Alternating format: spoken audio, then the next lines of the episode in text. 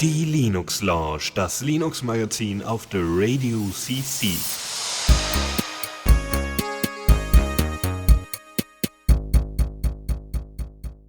Hallo und herzlich willkommen hier bei der Linux Lounge nach langer, langer Zeit mal wieder.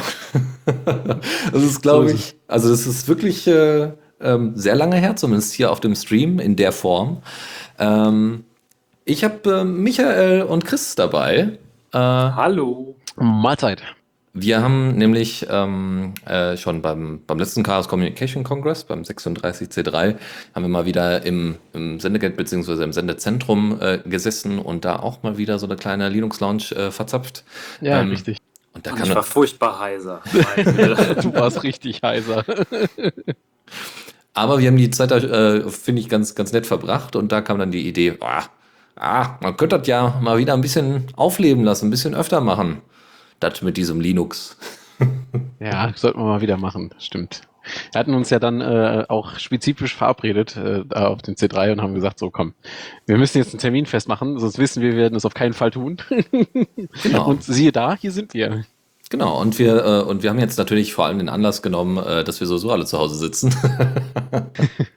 äh, dass, wir, dass wir jetzt sagen können, ach komm, äh, alle anderen sitzen jetzt auch zu Hause, es hören genau. vielleicht ein paar mehr zu, äh, vielleicht auch ein paar ehemalige, die es äh, gar nicht äh, erwartet hätten. Schau, also die, die, die, die man sonst nicht erwartet hätte, so. Und äh, dann hoffen wir mal, dass äh, wir wieder in alter Frische hier äh, jetzt äh, unsere Sendung ab, abziehen können. Man muss noch ein bisschen reinkommen, merke ich gerade. in die Moderation ist alles schon ein bisschen länger her. Aber wir haben heute äh, wieder alles vollgepackt, äh, weil in den letzten, allein in den letzten Monaten ist schon viel passiert. Wieder ein paar spezielle Themen, wo wir uns ein bisschen tiefer eingearbeitet haben. Das möchten wir euch nicht äh, vorenthalten. Und wenn wir soweit ist, glaube ich, erstmal nichts mehr weiter zu besprechen und wir können los mit den Themen. Ne? Ja, ja lass, uns, lass uns mal anfangen. Lass uns loslegen. Neues aus dem Repo. So, dann kommen natürlich die großen Releases als allererstes. Das erste ist äh, GNOME. Endlich. Es ist wieder soweit. Alle, äh, zweimal im Jahr gibt es ja GNOME Release und äh, der war jetzt vor kurzem, das ist die Version 3.36. Ähm, die werden ja immer alle, so wie bei Wine gibt es ja auch immer so, so Sprünge, immer so zwei, zwei Versionssprünge. Ja, das heißt, der, die nächste wäre jetzt 38, wenn sie nicht irgendwann mal in GNOME 4 übergehen. Ähm, warum es übrigens immer noch nicht GNOME 4 gibt, liegt daran, dass es noch das GTK 4 immer noch nicht fertig ist. Sonst äh, wäre das nämlich, äh, wenn dann alles auf GTK 4 portiert worden wäre, dann äh, hätten wir dann schon die neue Versionsnummer. Ähm, also, als gerade Desktop-Oberfläche, die ich regelmäßig nutze und von, der, von deren Release ich ein bisschen überrascht war, muss ich sagen. Also überrascht deswegen, weil ich das tatsächlich nicht so stark verfolgt habe mehr, weil ich dachte so, GNOME ist ein gut abgehangenes Stück Software. Muss ich sagen, hat es mich doch nochmal überrascht, äh, wie gut der Release ist. Die haben äh, unfassbar viel äh, gefixt, was ähm, Geschwindigkeit angeht. Ähm, also ich hatte bisher, glaube ich, nicht einen einzigen Freeze mehr, äh, was, was in der Vergangenheit immer mal wieder aufgetaucht ist. Ähm, ich habe jetzt gerade als ich äh, gerade die Sendung ein bisschen vorbereitet habe, noch mal ein paar Sachen, ein paar Kleinigkeiten gemerkt. Also das liegt aber, glaube ich, eher an Firefox. Also dass Firefox sich teilweise nicht in, äh, mit, mit Matter, also dem, dem Fenstermanager, äh, so, so ganz äh, zusammentut. Das ist manchmal ein bisschen komisch. Ja? Da machst du Vollbild und dann ist das, äh, ist das Bild verschoben. Ja? Also nicht vollwertig tatsächlich im, im Bildschirm tatsächlich äh, über die Fläche hinweg vorhanden. Ist ein bisschen nervig. Aber das sind, das sind eher Kleinigkeiten und liegt, glaube ich, eher an, an Mozilla als an GNOME. Ähm, es gibt so Kleinigkeiten wie eine neue Extension-App, die äh, dieselbe Funktion hat wie GNOME Tweaks. Also in GNOME Tweaks gibt es einen Reiter. GNOME Tweaks ist ein extra Tool, was man ergänzen kann bei GNOME und nachinstallieren kann, wo es einen extra Reiter gibt mit, mit äh, Extensions, die man an- und ausmachen kann. Erweitert einfach das normal, die normalen Settings. Ja? Da kann man dann auch äh, solche Sachen wie äh, die, ähm, die äh, Skalierung der ähm, Texte einstellen, was ich tatsächlich intensiv intensivst mache, weil ich habe ja immer noch mein altes T430, mein ThinkPad, und da ist halt die Bildschirmauflösung nicht so geil. Ähm, dementsprechend skaliere ich dann einfach den Text runter, dann habe ich immer noch genügend Platz für eine ordentliche Anzeige und kann die Sachen immer noch lesen, äh, obwohl dann eben halt mehrere Pixel ähm oder ein, ein Pixel sich dann eigentlich mehrere Pixel teilen muss. Das ist ähm, tatsächlich ja so ein Problem von einigen aktuellen Designs, dass man sich irgendwie entscheiden muss, hat man so ein High-DPI 4K-Bildschirm und wenn du dann irgendwie noch ein älteres Notebook hast, dann guckst du manchmal ein bisschen, ist das echt schwer mit dem Platz auf dem Bildschirm. So ist es. So ist es. Ja.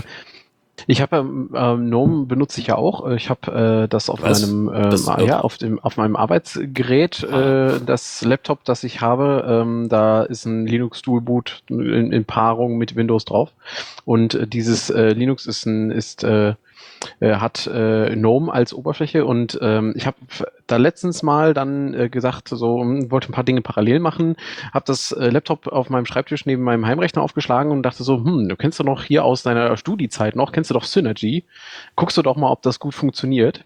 Weil ich hatte dann schnell, relativ schnell feststellen müssen, dass äh, X-basierte Tools bei GNOME ja inzwischen keine Chance mehr haben, denn GNOME benutzt ja nicht mehr X, sondern du hast ja da äh, eigentlich Wayland im Hintergrund. Und ähm, die, äh, da war das am Anfang ein bisschen schwierig und irgendwie hatte ich ziemlich lange nach diesem Tool gesucht und dann habe ich Synergy für mich wiederentdeckt und dachte mir so, ach, guck mal, so, so bequem kann das sein.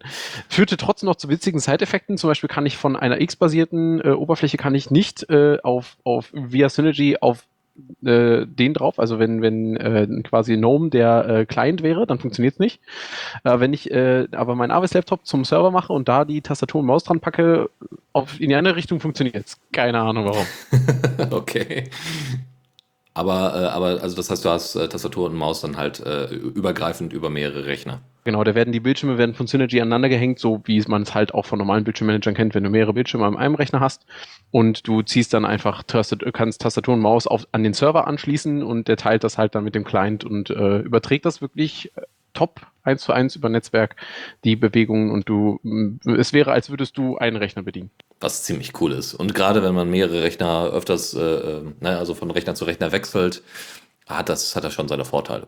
Falls sich da mal einer der Zuhörer für interessiert, Vorsicht allerdings bei der Versionswahl, äh, denn ab Version, Major Version 2 hat äh, die Firma hinter Synergy das Ganze ein bisschen geclosed. Man muss sich da jetzt an einem Account anmelden und eventuell sogar Geld dafür bezahlen. Die Version, ein, die Version 1, die allerdings immer noch mit äh, Sicherheitslücken äh, Patches nachgepflegt wird, ähm, ist immer noch nach wie vor Open Source und da kann man äh, ganz frei mitarbeiten. Funktioniert auch top. Also da muss man sich keine Gedanken machen. Einfach die ältere 1er Major verwenden und nicht die 2er, sonst hat man da eventuell ziemlich viel Ärger mit.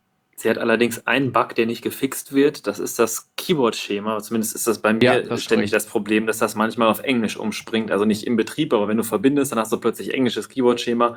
Und wenn du neu verbindest, dann ist das wieder heile. Ähm, Ja, ich wünschte mal, da gäbe es einen ordentlichen Community-Fork von. Ja, leider nicht. Hm, schade. Aber Community Forks werden heute auch nochmal unser Thema sein. Äh, wollen wir mal weitermachen? Genau, ähm, es gibt äh, noch ein paar kleine Funktionen zu ergänzen. Es gibt einen Do Not Disturb Button, der sich unter dem Kalender versteckt, ähm, so dass die Notifications soweit, also nach, nach Prioritäten quasi äh, unterschieden werden. Wenn es eine, eine, eine, also die meiste Zeit, äh, die meisten Notifications, ähm, wenn man sich konzentrieren möchte, zum Beispiel aufs Schreiben oder Programmieren, kann man das Ding einfach anmachen und äh, die werden dann einfach ausgeblendet und werden einfach aufgelistet später. Die kann man sich dann später nochmal angucken, äh, wenn man aus dem Modus wieder raus ist. Aber es äh, werden noch ein paar, äh, die so High Priority sind, wie äh, irgendwie Sachen sind komplett abgestürzt oder sowas. Solche Sachen werden dann weiterhin angezeigt, weil die ja für den normalen Workflow auch relevant sind. Ähm, Gnome Fotos. Ähm, ich habe äh, jetzt ja Gnome schon eine Weile und ähm, also eine, eine Weile auch die neue Version schon. Und ich habe jetzt vor kurzem, also bei dem letzten Update, ich nutze ja Arch, äh, da I use Arch by the way. Jetzt bin ich genau so ein Typ.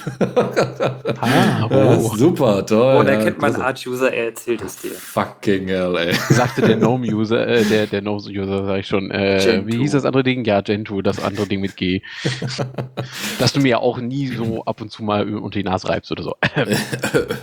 Aber man muss sagen, äh, ich habe we- wenigstens eine gute Begründung dafür, nämlich, äh, dass ähm, die, die Updates äh, bei, bei GNOME und so weiter ja relativ schnell dann reinkommen. Und das heißt, äh, ähm, teilweise auch nach einem Point Release, also schon vor einem Point Release, die Sachen ja reinkommen, die, die Änderungen, die Ergänzungen, die Updates. GNOME Photos, äh, da war es jetzt halt so, dass äh, GNOME Photos wohl noch für weitere Sachen zuständig ist als nur, also GNOME Photos ist eigentlich nur eine Foto-App, äh, die die GNOME hat, die ganz nett ist, die eigentlich Shotwell ersetzen sollte, ähm, ein bisschen kleiner ist und ein paar, also hat auch so Bearbeitungstools mit drin, aber Shotwell war in Anführungszeichen ein wenig zu groß und deswegen haben sie das dann ähm, eher aus dem, aus dem Sortiment genommen. Naja, also nicht mit in der, in das, es gibt ja extra so ein, so ein App-Paket, was, was GNOME jedes Mal schnürt, also GNOME an sich und dann gibt's ja die GNOME Shell separat und so weiter und da werden immer mal wieder Applikationen hinzugefügt und entfernt. Und ähm, GNOME Photos ist ähm, schon jetzt ein, zwei Jahre, glaube ich, oder ein, zwei Releases mit dabei. Ähm, und ich habe aber den Bug, dass äh, der die äh, CPU hochhaut. Äh. Ohne Grund. Also ich boote das Ding und äh, nutze noch nicht mal GNOME Fotos. Also ich, ich öffne das noch nicht mal, sondern ähm, der, das läuft im Hintergrund, hat irgendwelche Prozesse am Laufen oder sowas und haut mir dann erstmal den Prozessor voll mit Last. Nicht so geil. Naja, neues Redesign auf jeden Fall gibt's immer wieder an kleinen Ecken. Der Anmeldebildschirm wurde überarbeitet. Es gibt keine Trennung mehr zwischen dem Hintergrundbild, Anmeldebildschirm und äh, tatsächlich dem Hintergrund, dem Hintergrundbild, was man vom Desktop hat. Ähm, ich sehe jetzt auch mein Hintergrundbild nicht mehr so oft, aber mh, hm, ich fand das schon ganz nett. Ich hatte als Hintergrundbild für meinen Desktop ähm, immer was Graues, Schönes, äh, äh Stadtmäßiges und als Lockscreen immer was Grünes, Waldiges, Pflanzliches. und das war eben ein schöner Kontrast so. Das, ähm, das geht jetzt nicht mehr, diese, diese Trennung wurde aufgehoben. Man hat jetzt nur noch einen Blur über äh, den normalen Desktop-Hintergrund. Ist jetzt, finde ich, total irrelevant, aber ist, ist ja, ist okay. Also sieht hübsch aus. Der neue, das neue GDM, der neue Display Manager, äh, Non-Display Manager sieht gut, sehr gut aus zum Login. Äh, es gibt Password Peaking, was sowieso überall notwendig war und ich mich gewundert habe, dass es das nicht schon viel, viel früher gab. Gerade wenn man GNOME auf Tablets verwendet, ist es immer mal gut nachzugucken, habe ich das Passwort jetzt wirklich richtig getippt oder nicht. Ähm, das geht jetzt auch in GDM.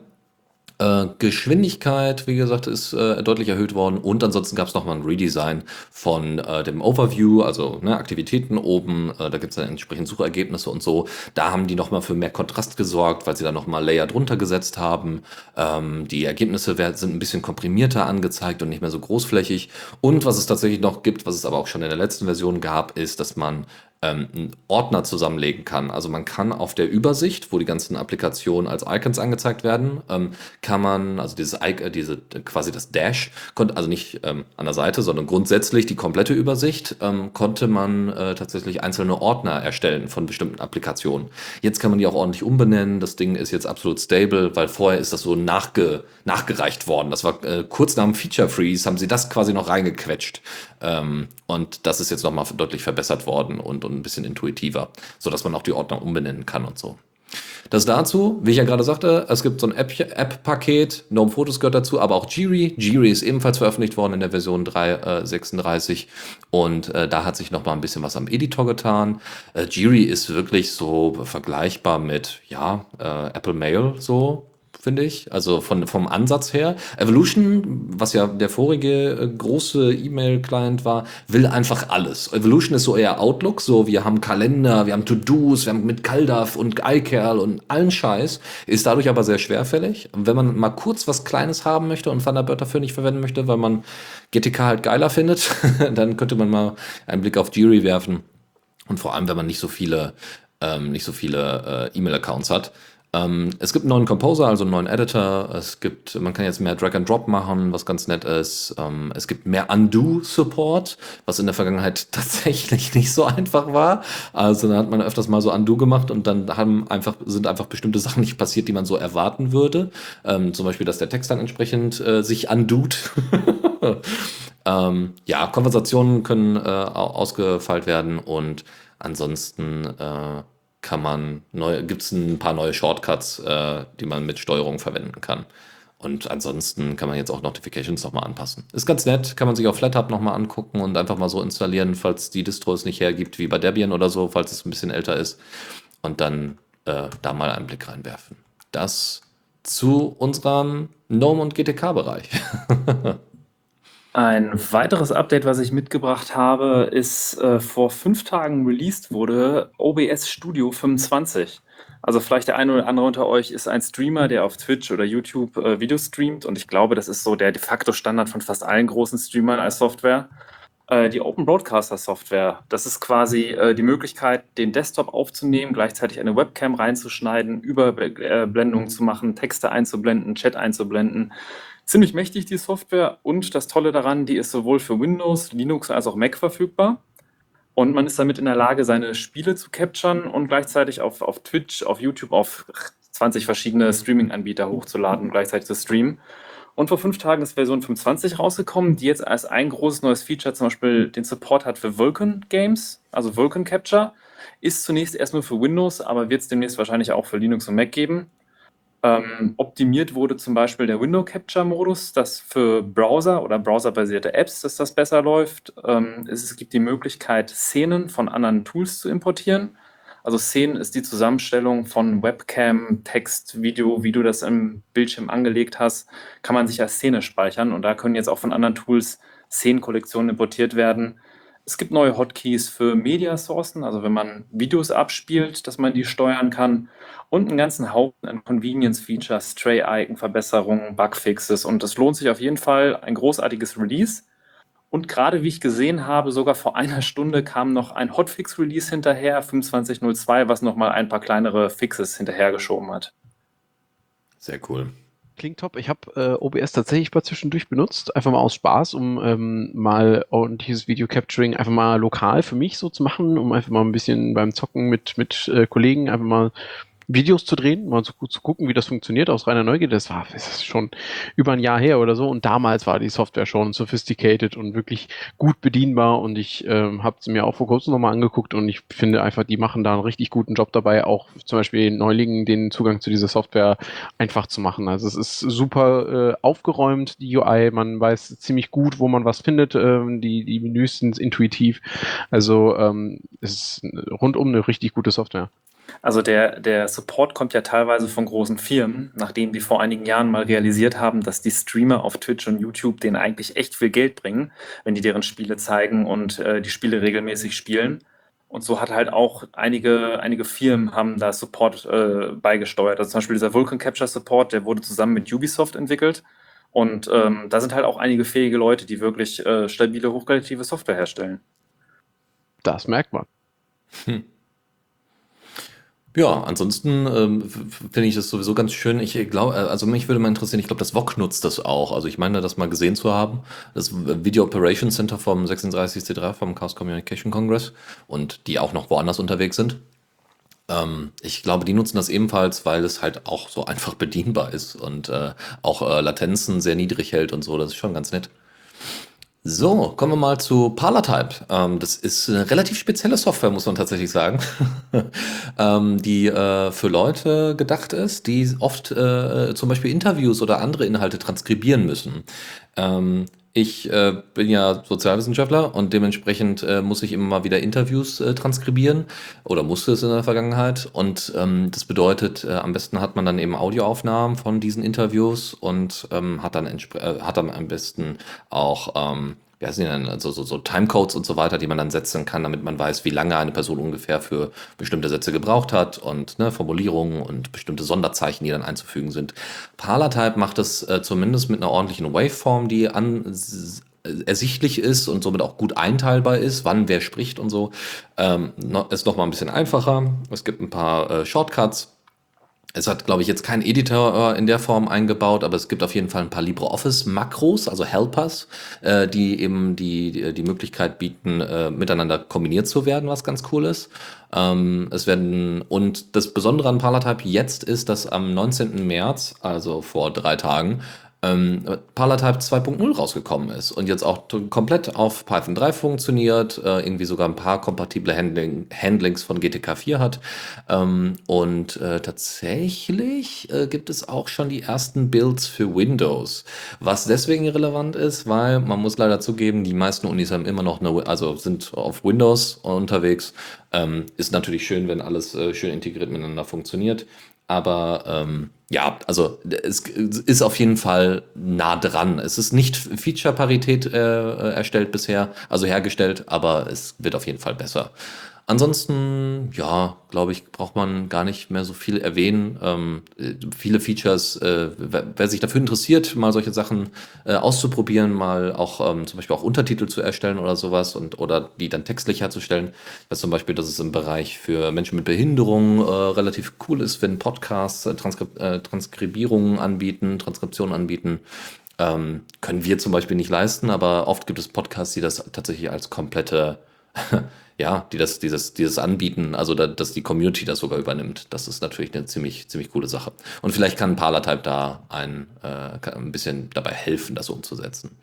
Eine andere Sache, die auch sehr erfreulich ist, Collabora Office für Android und iOS ist veröffentlicht worden. Mm. Ähm, und das Besondere daran ist, ähm, die App ist komplett open, die Apps sind komplett Open Source. Also ich habe jetzt mal gerade geguckt, ob die schon in F-Droid sind. Soweit ich das jetzt sehen kann, sind sie das no, no, noch nicht. Ich kann noch mal kurz gucken, aber Collabora. Also, äh, nee, leider noch nicht, immer noch nicht. Aber gut, mal gucken, wann, wann das passieren wird. Weil in, äh, in F-Droid beispielsweise gibt es doch eine alte LibreOffice äh, Viewer-Version, aber das Besondere an diesen Apps ist, äh, bei Collabora Office, dass man Sachen editieren kann. Und zwar nicht, und da gibt es ein besonderes Alleinstellungsmerkmal ähm, äh, innerhalb der App, nämlich, dass man äh, Rich äh, Document äh, Contents kopieren kann. Was ist damit gemeint? Nun ja, man kann die Formatierung mit kopieren.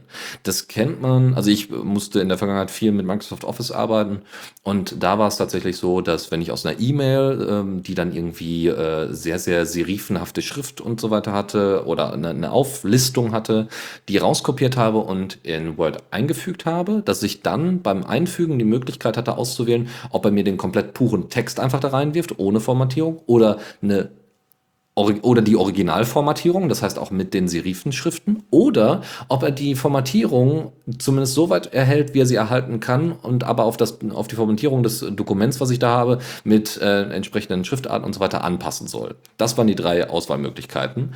Muss man sagen, das konnte Office sehr, sehr gut.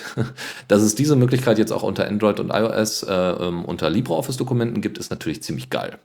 Ähm, ansonsten gibt es irgendwie noch eine stärkere Integration mit Nextcloud, OnCloud und C-File. Ähm, und ähm, funktioniert, also man kann auch, äh, also mir, mir fällt halt auf, so, ähm, wenn ich dann mal äh, mit dem Smartphone unterwegs bin und dann äh, mal solche Dokumente vor mir habe und dann irgendwie äh, mal, mal schnell noch Kommentierung machen möchte, bis ich dann im Büro bin oder so, wäre das natürlich super geil, wenn sowas funktioniert. Dafür müsste mein Arbeitgeber das auch anbieten. Aber der, der, der Punkt ist, ähm, sie sind damit äh, eine gute Konkurrenz zu OnlyOffice, die es auch als Android- und Nextcloud-App gibt. Ähm, da können wir aber gleich nochmal drüber reden. Da gibt es äh, nochmal ein bisschen was zu erzählen. Das also dazu. Ähm, ich, äh, also es gibt äh, das Ding auf jeden Fall im, im Play Store. Und ähm, ich äh, habe aber jetzt leider noch keine Quelle gefunden, äh, wo ich das einfach mal per APK mir runterziehen kann und ausprobieren kann. Wie gesagt, F-Droid ist es auf jeden Fall noch nicht. Das dazu. Damit ja. äh, würde ich sagen, kommen wir, wenn ihr nicht noch irgendwie was dazu habt. Nö, nö, alles gut. Dann würde ich sagen, direkt zur nächsten Kategorie, oder? Newsflash.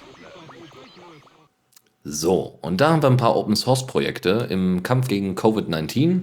Natürlich ist das eines der Hauptthemen für die heutige Sendung. Es ist einmal so ein bisschen der Anlass gewesen, ja.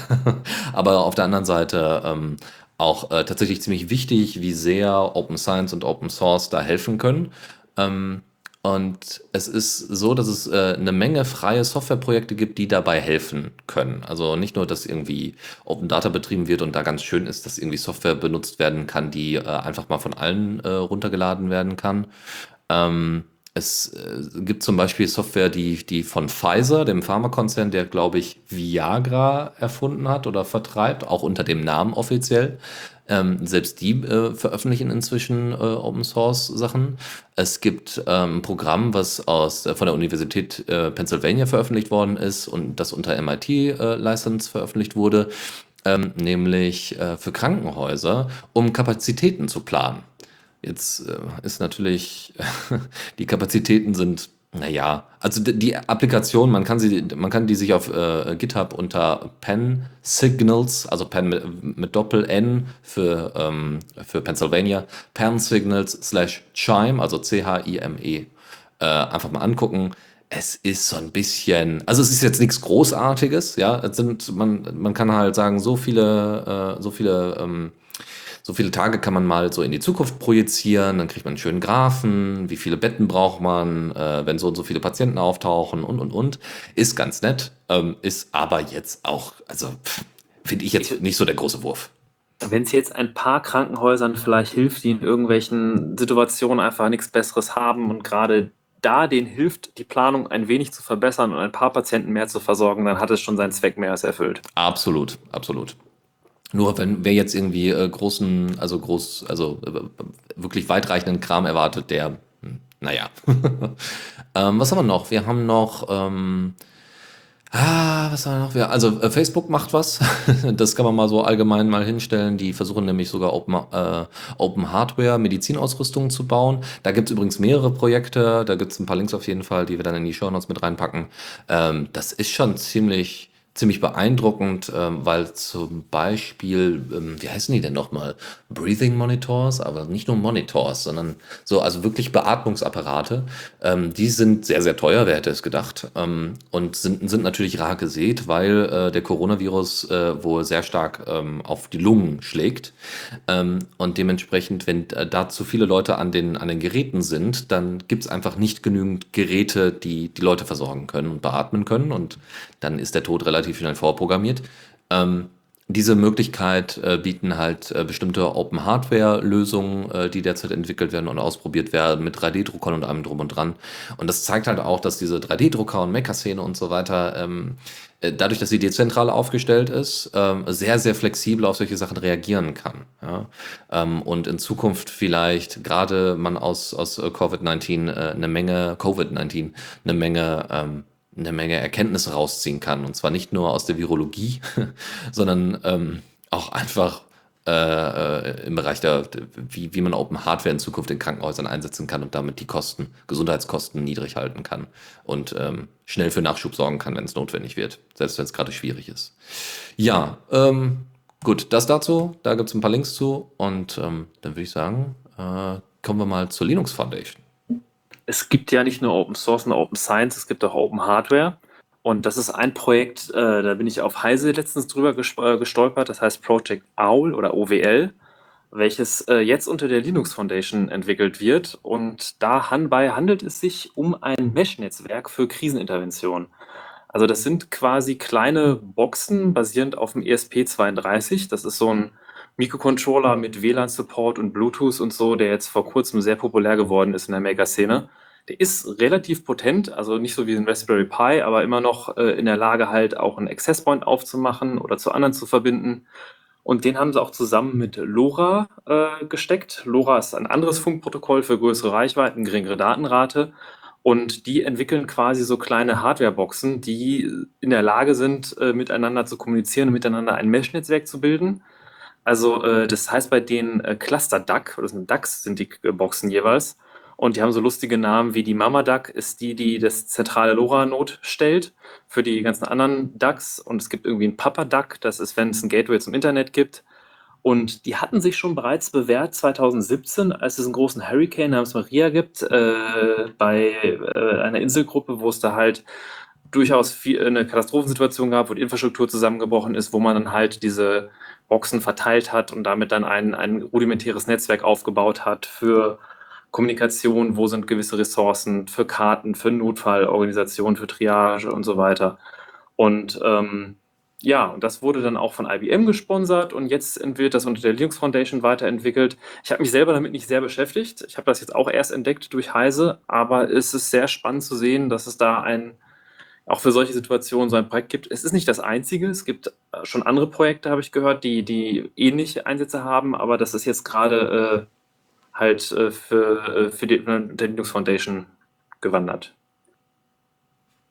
Ja. Jo. Sehr cool. Ja, dann äh, mache ich direkt mal weiter und wir kommen von der Hardware zur Software. Ähm, und zwar mit dem Projekt Folding at Home der Stanford University, ähm, das äh, ich äh, glaube ich, habe ich zum ersten Mal erfahren Anfang, äh, Anfang Februar. Ähm, und zwar da als, äh, als, als äh, ja, äh, SARS-CoV-2 beziehungsweise die verursachte Krankheit Covid-19 eben halt äh, in den Medien zuerst mal so langsam aufkamen. Da war das so, dass ähm, äh, die Stanford University da nochmal versucht hat, ein bisschen Werbung für ihr Projekt zu machen und das ist ein Shared Computing Projekt, ähnlich äh, wie man das von SETI at Home zum Beispiel kennt, äh, das ja auch schon ziemlich lange äh, betrieben wurde und jetzt vor kurzem ja ein eingestellt worden ist, soweit ich weiß. Ähm, und zwar geht es hierbei äh, nicht darum, nach Außerirdischen zu suchen, sondern nach der Interaktion von, ähm, äh, ja, äh, von Eiweißketten innerhalb des Körpers. Äh, denn all unsere ähm, ja, biochemischen Prozesse basieren auf der Interaktion und der Veränderung von äh, Eiweißketten, beliebiger Eiweißmoleküle. Und ähm, die Möglichkeiten dieser Veränderungen ähm, zu, äh, zu untersuchen und die Interaktionsmöglichkeiten von Eiweißketten ähm, kennenzulernen, Das kostet relativ viel Zeit und Rechenkraft. Und aufgrund dessen hat äh, die Stanford University damals Folding at Home ins Leben gerufen. Das ist schon ein relativ altes Projekt, ähm, wo sie ähm, nämlich dann nicht nur mit ihren eigenen Re Rechnern äh, daran arbeiten können, sondern auch anderen ermöglichen, vorbereitete Rechensimulationen auf ihren eigenen Heimrechnern, ja, nun bearbeiten, schrägstrich berechnen zu lassen und diese dann, die Ergebnisse dieser Simulation dann wieder zurück ans Rechenzentrum der University of Stanford zu übermitteln. Und das hat durch äh, die aktuelle Krise einen sehr großen, äh, sehr großen äh, Medien, äh, eine sehr große Medienaufmerksamkeit bekommen. Und äh, das führte sogar dazu, dass es aktuell leichte Verzögerungen bei den Simulationsberechnungen gibt. Ich habe selber einen Home-Server, der ein paar gerne hat, die nichts zu tun haben zwischendurch und die rechnen da fleißig mit.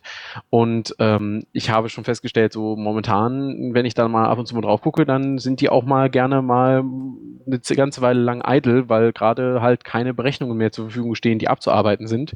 Ähm, Stanford hat dazu auch ein, ähm, hat dazu einen, einen Blogartikel verpasst, äh, verfasst, äh, den wir auch verlinken werden in den Show Notes, ähm, wo sie auch erklären, woran das liegt. Sie müssen halt, die Mitarbeiter der Universitäten müssen halt diese Rechenparameter vorbereiten und pflegen und das Ganze vorbereiten, äh, sodass die ähm, Berechnungen durchgeführt werden können. Und aufgrund der Resonan großen Resonanz äh, ist momentan gar nicht so viel zu tun. Die sind sehr glücklich darüber und verlegen sich jetzt gerade ein bisschen mehr darauf, nach Spenden zu fragen, damit sie ihre eigene Infrastruktur härten können, weil auch da haben sie ein bisschen Probleme ähm, die, mit dem großen Andrang klarzukommen.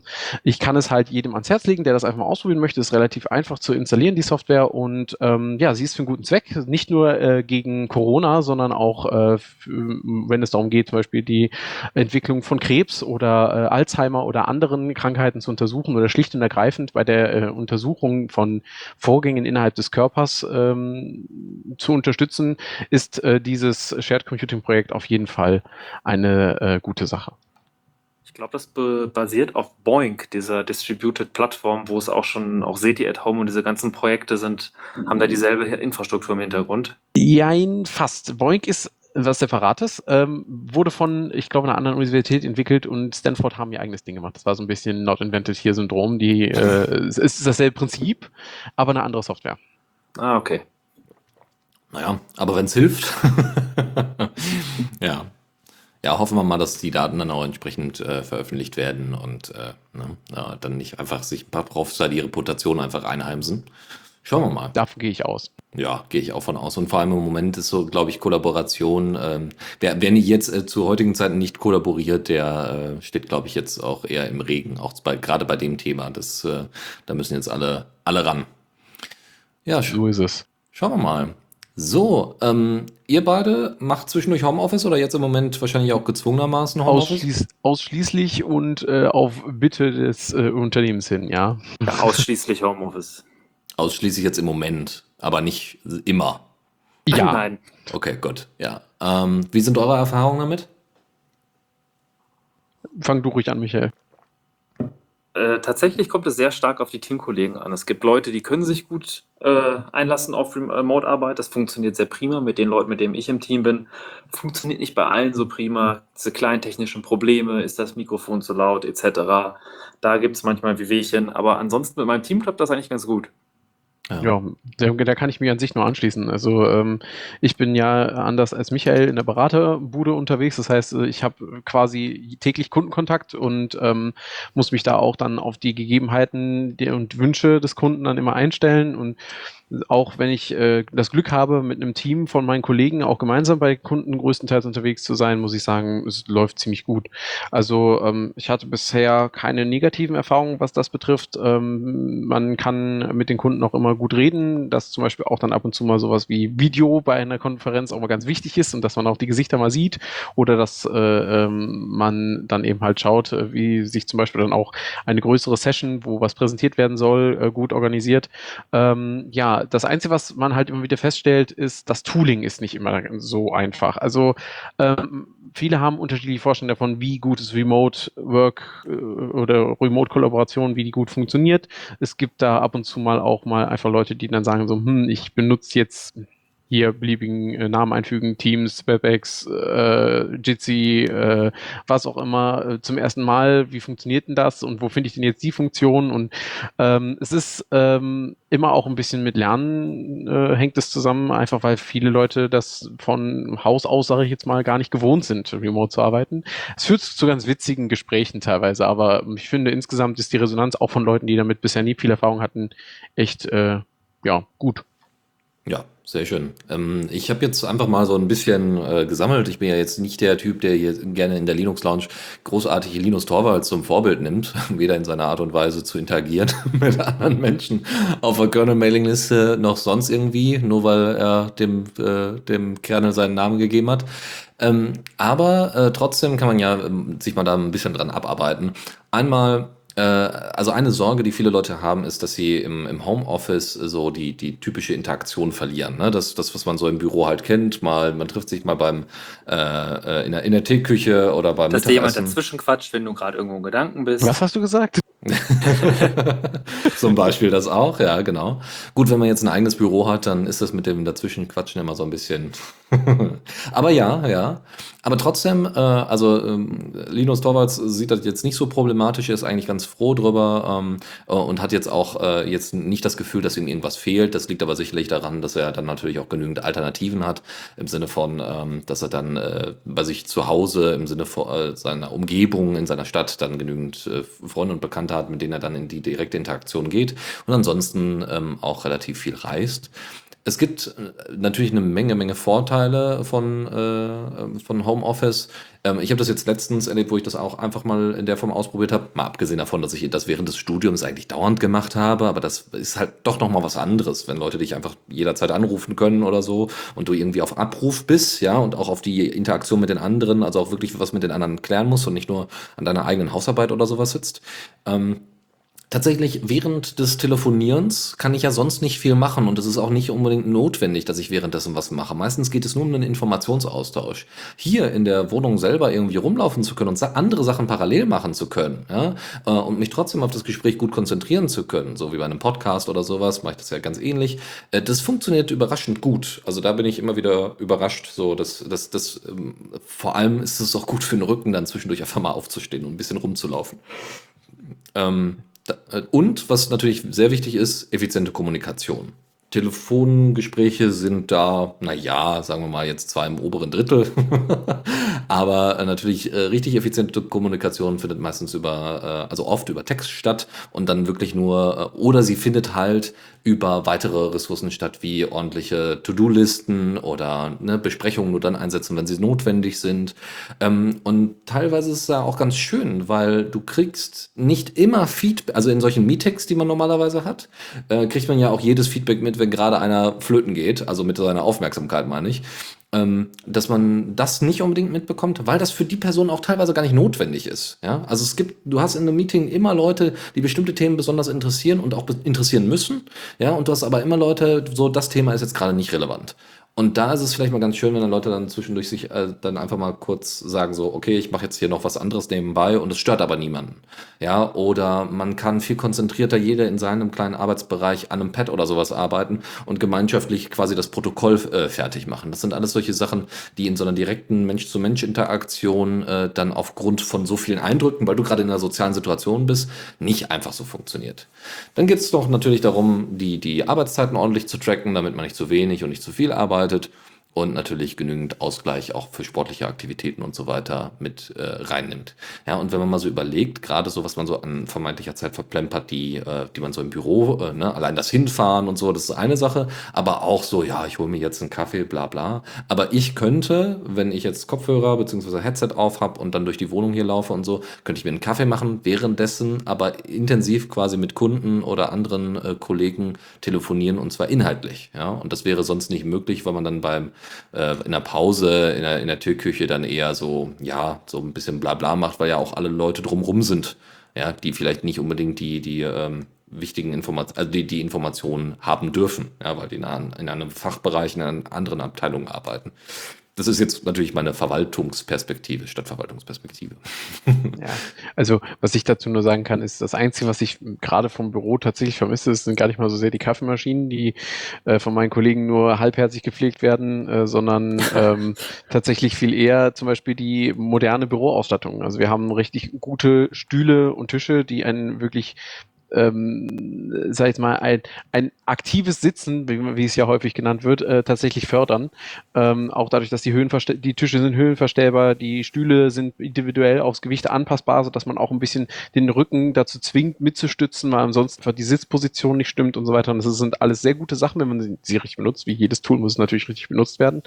Aber das ist zum Beispiel so mein, mein, mein äh, 20 äh, Jahre alter IKEA-Schreibtisch, der hier zu Hause steht, vor dem ich jetzt gerade sitze, der fördert jetzt gerade nicht so sehr aktives Sitzen. Das ist halt so, da muss, hast, hast du schon recht, dass man sagt, ich habe mal die Gelegenheit, auch mal fünf oder zehn Minuten Pause zu machen, mal kurz vor die Tür zu gehen, laufe eine Runde um den Park und bin danach wieder, habe den Kopf wieder frei und kann mich wieder konzentrieren. Das sind so Dinge, ähm, die macht man im Büroalltag einfach manchmal einfach nicht aus. Ja. Gründen. Und ich finde, das geht in, in, in, dem, in dem Kontext von ich bin zu Hause irgendwie besser. Ja. Und lesen. Also ich muss halt für meinen Job oh ja. relativ viel lesen und ich habe hier extra so einen, so einen Leseohrensessel und das ist halt das Beste, was man machen kann. Es ist nichts schlimmer, als auf den Bildschirm starren zu müssen und, oder eben halt auf einen, ähm, auf, ja, im besten Fall habe ich ja noch einen E-Reader oder sowas oder ich habe tatsächlich Papier vor mir ähm, und äh, da ist natürlich ganz super, wenn man sich einfach in seinen Sessel flitzen kann äh, und da in Ruhe lesen kann, weil das auch für die Position, für die Sitz- und Leseposition angenehmer ist, als wenn man die ganze Zeit auf dem, äh, auf dem Bürostuhl rumsitzt. Das ist echt nicht schön. Ja, absolut. Ja. So, das mal dazu. Ähm, einfach nur mal so, äh, würde mich natürlich interessieren, was denn äh, äh, da unsere Hörer auch äh, von denken, falls es jemand vergessen hat. Wir haben tatsächlich auch immer noch einen IRC am Laufen, in dem ich auch gerade bin. Ähm, bin ich auch gerade drin? irc.theradio.cc und dort in den Raum The Radio CC. ähm, so, Ansonsten äh, kann man natürlich auch kommentieren später, nachdem die Sendung hier gelaufen ist. So, äh, genau, Time-Tracking, da sehe ich jetzt gerade auch. Das kennt man von YouTube, schreibt es doch mal in die Kommentare. Genau, in die Kommis, hallo. es gibt natürlich proprietäre und also so, so Time, äh, Time Capture, äh, Capture, äh, Cap, ja, Time Capture ist relativ wichtig. Ähm, wenn ich das hier richtig sehe, gibt es da eine ex äh, gibt es ja für, für Tracking gibt's ja mehrere Möglichkeiten. Eins davon scheint Activity Watch zu sein und das sieht ziemlich cool aus, muss ich tatsächlich sagen. Da gibt es halt dann auch entsprechende äh, Browser-Extensions, die verwendet werden können. Falls das bei euch irgendwie ein Problem ist, schaut da vielleicht mal rein. Wo wir gerade bei den Tools sind, mal ganz kurz nur einen Überblick über Tools, die ihr vielleicht nicht kennt zum kollaborativen Arbeiten äh, Drawpile, falls ihr ein Whiteboard braucht, um eben, ähm, also ein, eine Art Whiteboard, ein kollaboratives Whiteboard, mit dem ihr alle gemeinschaftlich arbeiten könnt. Ähm, das ist ganz nett, weil man da so, somit sehr relativ äh, äh, schön ähm, kreativ umgehen kann und bestimmte, bestimmte Grafiken, Zeichnungen, Ergänzungen und so weiter einbringen kann, die vielleicht in einem fair, fest definierten, äh, typischen LibreOffice-Dokument halt nicht so einfach möglich sind. Ähm, Kanban natürlich, alles andere außer Trello, da gibt's Tiger, da gibt's äh, WeCan, ähm, da gibt's wie gesagt, ohne Ende ähm, Alternativen. Ähm, und was haben wir noch? Natürlich Riot. Riot und Matrix verwenden für kollaboratives Arbeiten. Das funktioniert sehr gut. Etherpads kennt jeder. Ethercalc kennt vielleicht nicht jeder. Ist im Endeffekt die Excel-Version von, von Etherpad ähm, und kann auch nochmal einige Sachen erleichtern. Und was haben wir noch? Ja, und ansonsten, das wäre es eigentlich. Also es gibt immer, und natürlich Jitsi Meet, genau, ähm, das kann man grundsätzlich mal erwähnen. Jitsi Meet ist ein ziemlich cooles Tool, ähm, ist über WebRTC einfach im Browser nutzbar und ähm, äh, lohnt es sich auf jeden Fall mal aufzusetzen, äh, weil es bis auf ein paar wenige Features, die vielleicht noch ergänzt werden könnten, eigentlich super funktioniert. Ähm, Im Firefox ein bisschen weniger gut als im Chrome, aber es funktioniert. Und zu einer Alternative von Etherpad haben wir gleich auch noch etwas. So ist es. So, wo sind wir denn? ich habe jetzt gerade die Übersicht. Moodle. Moodle, ja, ich glaube es nicht. Äh, äh, Moodle äh, wird ja jetzt umso mehr, also wird ja schon seit Jahren an Universitäten und Schulen eingesetzt, ähm, sogar öffentlich eingesetzt, also dass man eben halt auch Moodle Courses entsprechend öffentlich setzen kann und das so als MOOCs verwenden kann, als Massive Online, boah, wofür steht denn MOOCs? Online, bla bla bla Courses. Äh, weiß ich leider nicht mehr. es geht im Endeffekt Blast darum. from the past, diese Abkürzung. Aber auf jeden Fall. Äh, aber, aber, aber es wird immer noch verwendet, weil das für viele, für viele Unternehmen teilweise, aber auch für, für Universitäten was immer noch was Neues ist. Nun ja, hinter Moodle gibt es eine Firma, die nennt sich OpenLMS, ähm, die äh, quasi Moodle ähm, ja, voranbringt und auch, glaube ich, den, die, den, das Copyright an Moodle hält und weiter, weiterentwickelt. Und äh, bisher war es, glaube ich, so, genau, bisher hat witzigerweise ähm, hat Blackboard, also einer der größten, größten ja, Konkurrenten von Moodle, ähm, besaß OpenLMS, also die Firma hinter Moodle. Ähm, und das wird sich jetzt ändern. Und zwar wird äh, OpenLMS weitergegeben werden zur LTG, zur Learning Technologies Group ähm, die auch jetzt nicht unbekannt ist, aber äh, auf jeden Fall wird da quasi Moodle so ein bisschen rumgereicht. Äh, und zwar für, und das fand ich dann doch sehr beeindruckend, für 31 Millionen Dollar. Ähm, und äh, das ist schon relativ heavy. ähm, natürlich äh, kann man auch Moodle so, äh, so einsetzen oder selber ein Unter also theoretisch ist es möglich, einfach ein Unternehmen zu gründen, was äh, Dienstleistungen auf Basis von Moodle innerhalb des jeweiligen Landes einsetzt. Also ich glaube, es gibt mehrere Anbieter hier, die die Moodle-Instanzen hochhauen, äh, also installieren, einrichten, Support anbieten und so weiter in Deutschland. Aber es ist natürlich wichtig zu wissen, wer hat denn das Copyright an Moodle? Gibt es vielleicht irgendwann mal einen Fork oder so, weil es da eine Änderung der Besitz Besitztümer gibt und, und, und. Ne? Das einfach mal nur als Information, dass man das mal im Hinterkopf behält. Ähm, so, und äh, bisher sind die auch wohl ziemlich gut auf, äh, also ziemlich, also an diesem Preis kann man auch ganz gut sehen, denen geht's ganz gut. Moodle scheint wohl ganz gut zu laufen. Das war jetzt keine, kein, äh, kein Verkauf, der jetzt irgendwie stattgefunden hat, weil, weil OpenLMS irgendwie nicht das bringt, was es soll. Das dazu. So, äh, ansonsten haben wir noch einen, noch einen Kauf. Und zwar, wer im JavaScript-Bereich und im Online-Bereich unterwegs ist, kennt äh, und, und Node.js verwenden muss, der kennt sicherlich NPM, den Node Package Manager. Und diese, diese Firma, die dahinter steckt, die ist gekauft worden. Und zwar von keinem anderen als GitHub und somit von Microsoft. Ich glaube, dazu ähm, sagt man Uff heutzutage. Ja, also das sagt man, glaube ich, wenn man NPM die ganze Zeit verwendet. hm.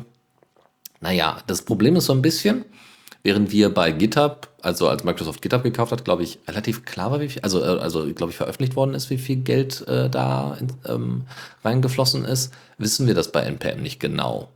Ähm, das, also da steht auch jetzt nichts bei, also es gibt einfach keine Informationen, warum dem so ist. Äh, es gibt seit 2009 gibt es die Firma, äh, jetzt bis 2014, die NPM Inc ähm, die auch immer mal wieder Probleme hatte in der Vergangenheit. Es gibt da tatsächlich eine schöne Podcast-Folgen zum Thema äh, NPM, dass Leute einfach versucht haben, ihren Code wieder runterzuziehen, weil sie mit, mit NPM nicht zufrieden waren und so. Äh, ist, wie gesagt, schwieriges Ding. Ähm, und äh, macht, macht halt einige Sachen ein bisschen schwieriger.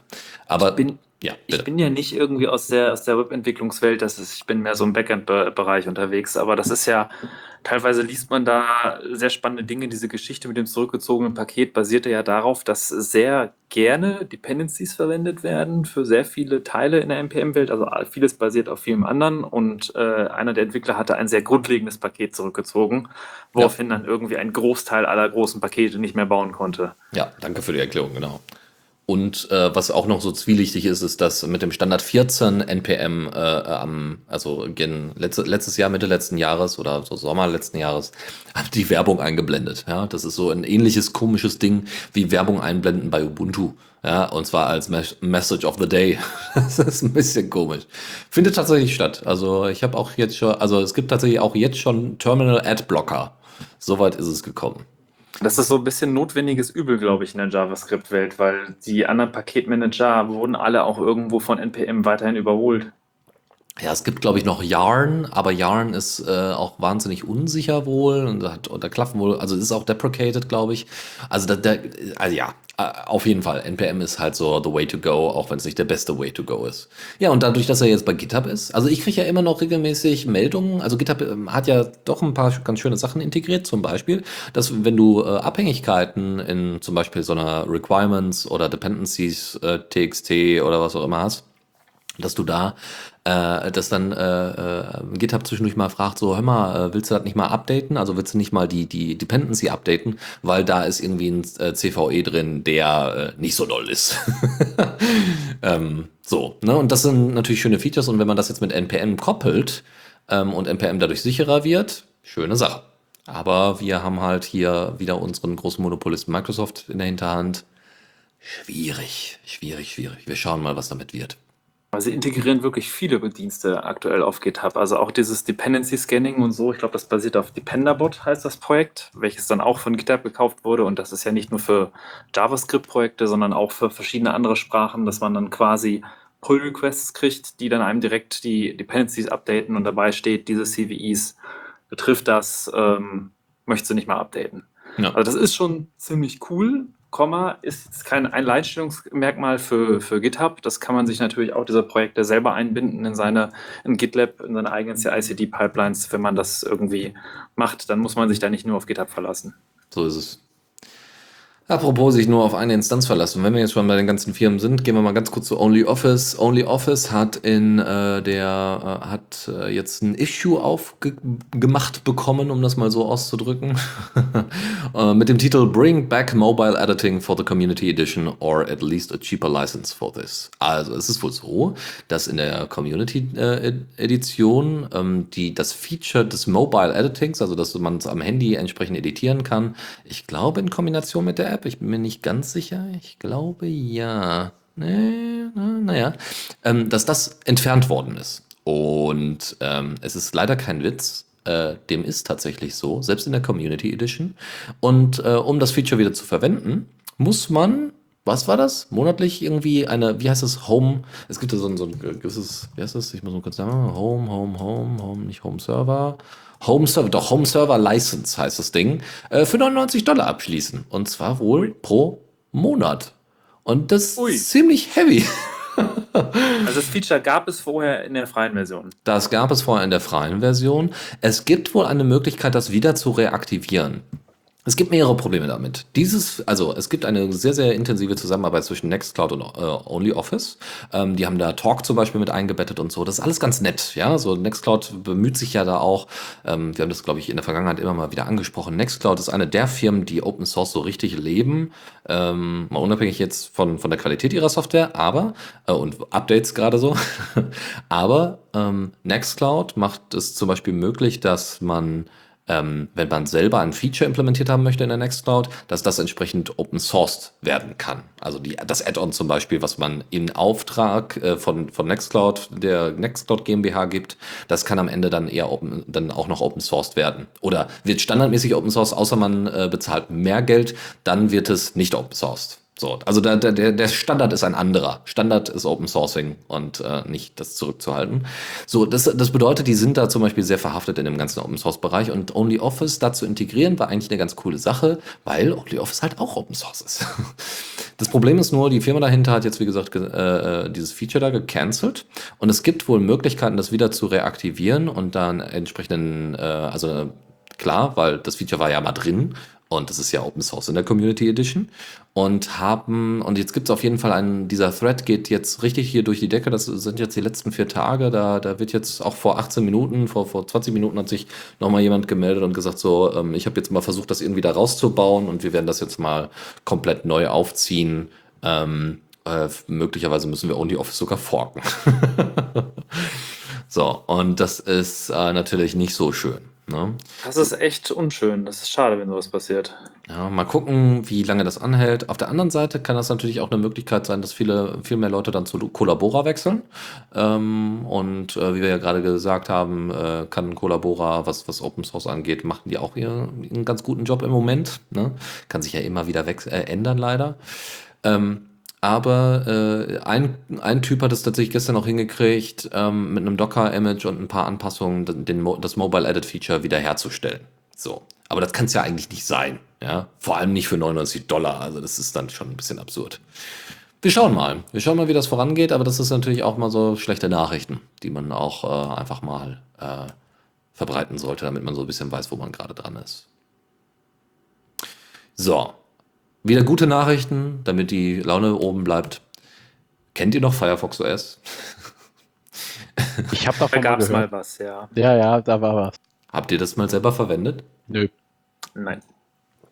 Ich schon Bin nicht. Ich, ich habe gerne, probiere ich solche Sachen auch aus Sailfish OS und diese ganze Historie, das wurde ja 15 Mal umbenannt. Ähm, aber Firefox OS ist tatsächlich ganz an mir vorbeigegangen.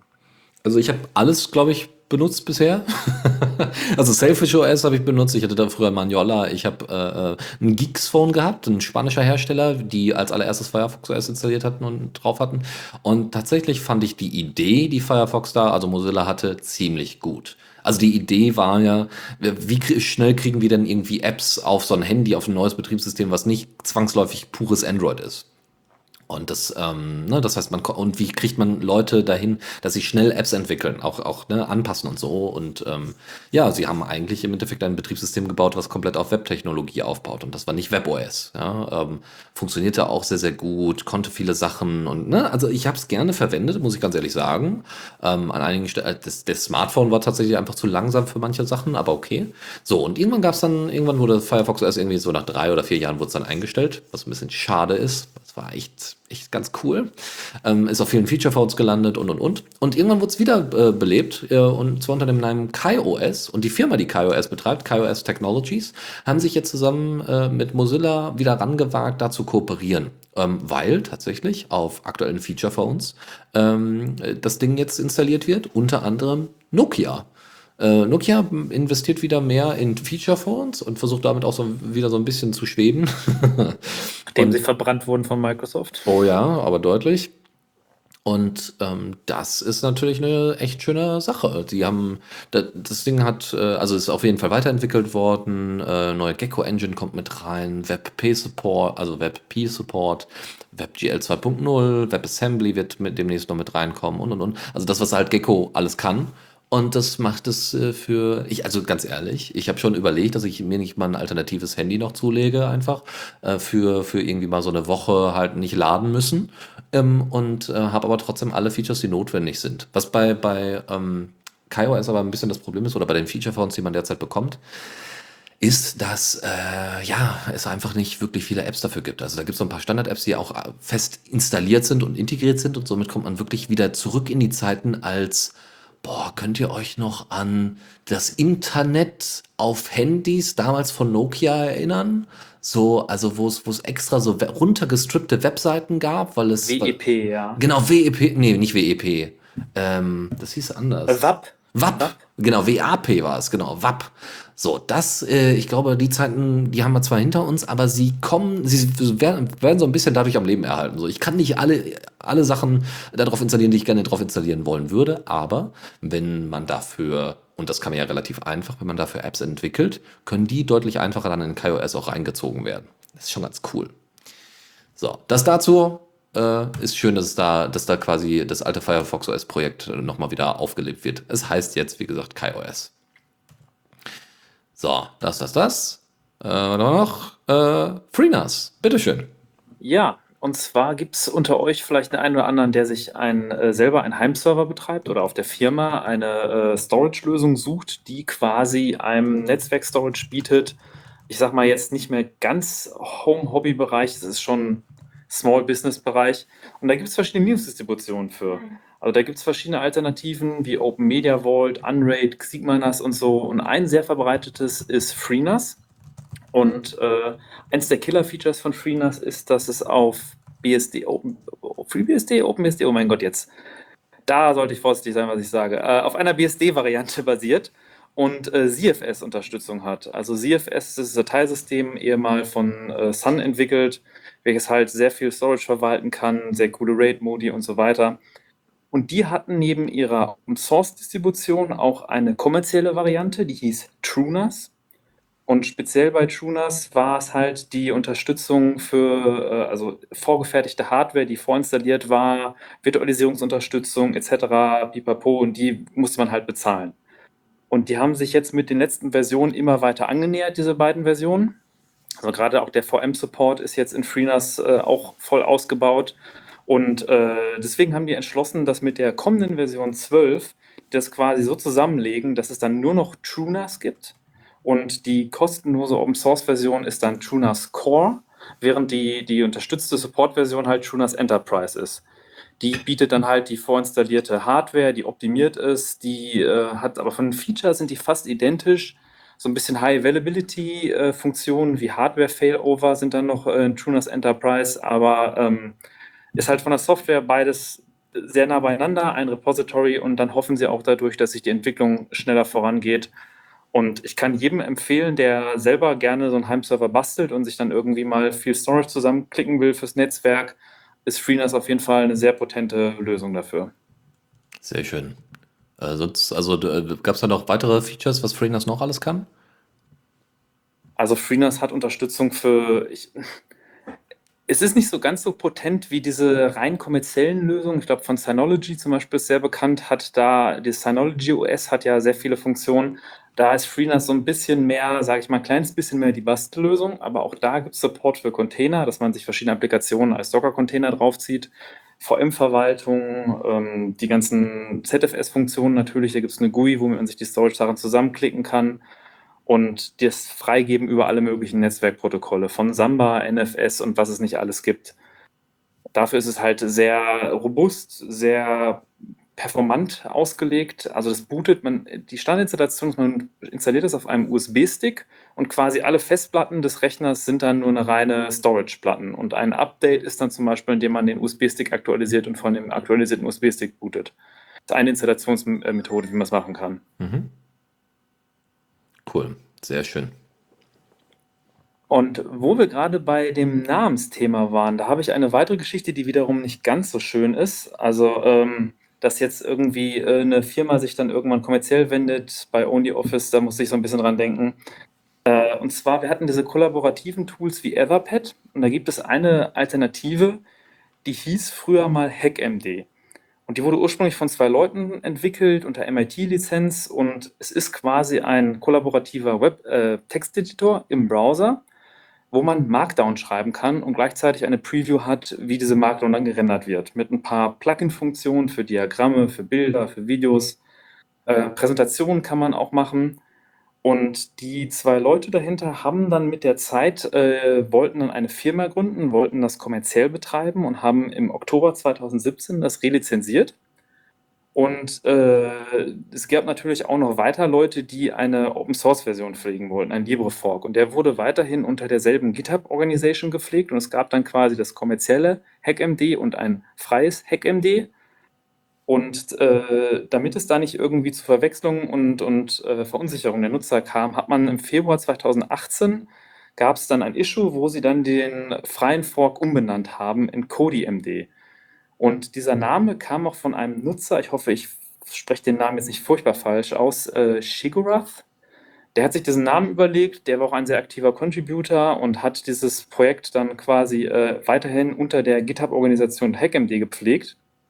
Nur weil es dann halt auch intern Unstimmigkeiten gab über die Handhabung von, von Lizenzen und, und verschiedenen Rechten, gab es dann halt im 2000, äh, März 2019 einen eigenen Fork, wo CodiMD quasi als eigenständiges Projekt ausgegliedert wurde. Das ist dann auch unter der GitHub-Organisation CodiMD. Was jetzt allerdings das Problem ist, dass die HackMD-Firma äh, weiterhin ihr Open Source äh, Modell, also ihre Open Source Version von HackMD, unter dem Namen CodiMD betreibt. Das heißt, es gibt jetzt zwei CodiMD. Einmal das CodiMD von HackMD und das CodiMD, das eigene community-getriebene Projekt. Und äh, die Firma, also die Entwickler hinter HackMD haben auch zu der, also die haben ja auch das gestartet, das Projekt, die haben auch viel an CodiMD gemacht. Es ist aber so, dass quasi der Großteil der, der Entwickler, die an das CodiMD, diese Community-Version vorangetrieben haben, sind alle auch bei CodiMD gelandet. Und jetzt, wenn man als Nutzer dann sucht nach CodiMD und findet auch zum Beispiel codimd.org, die Domain, die gehört der Community-Version CodiMD.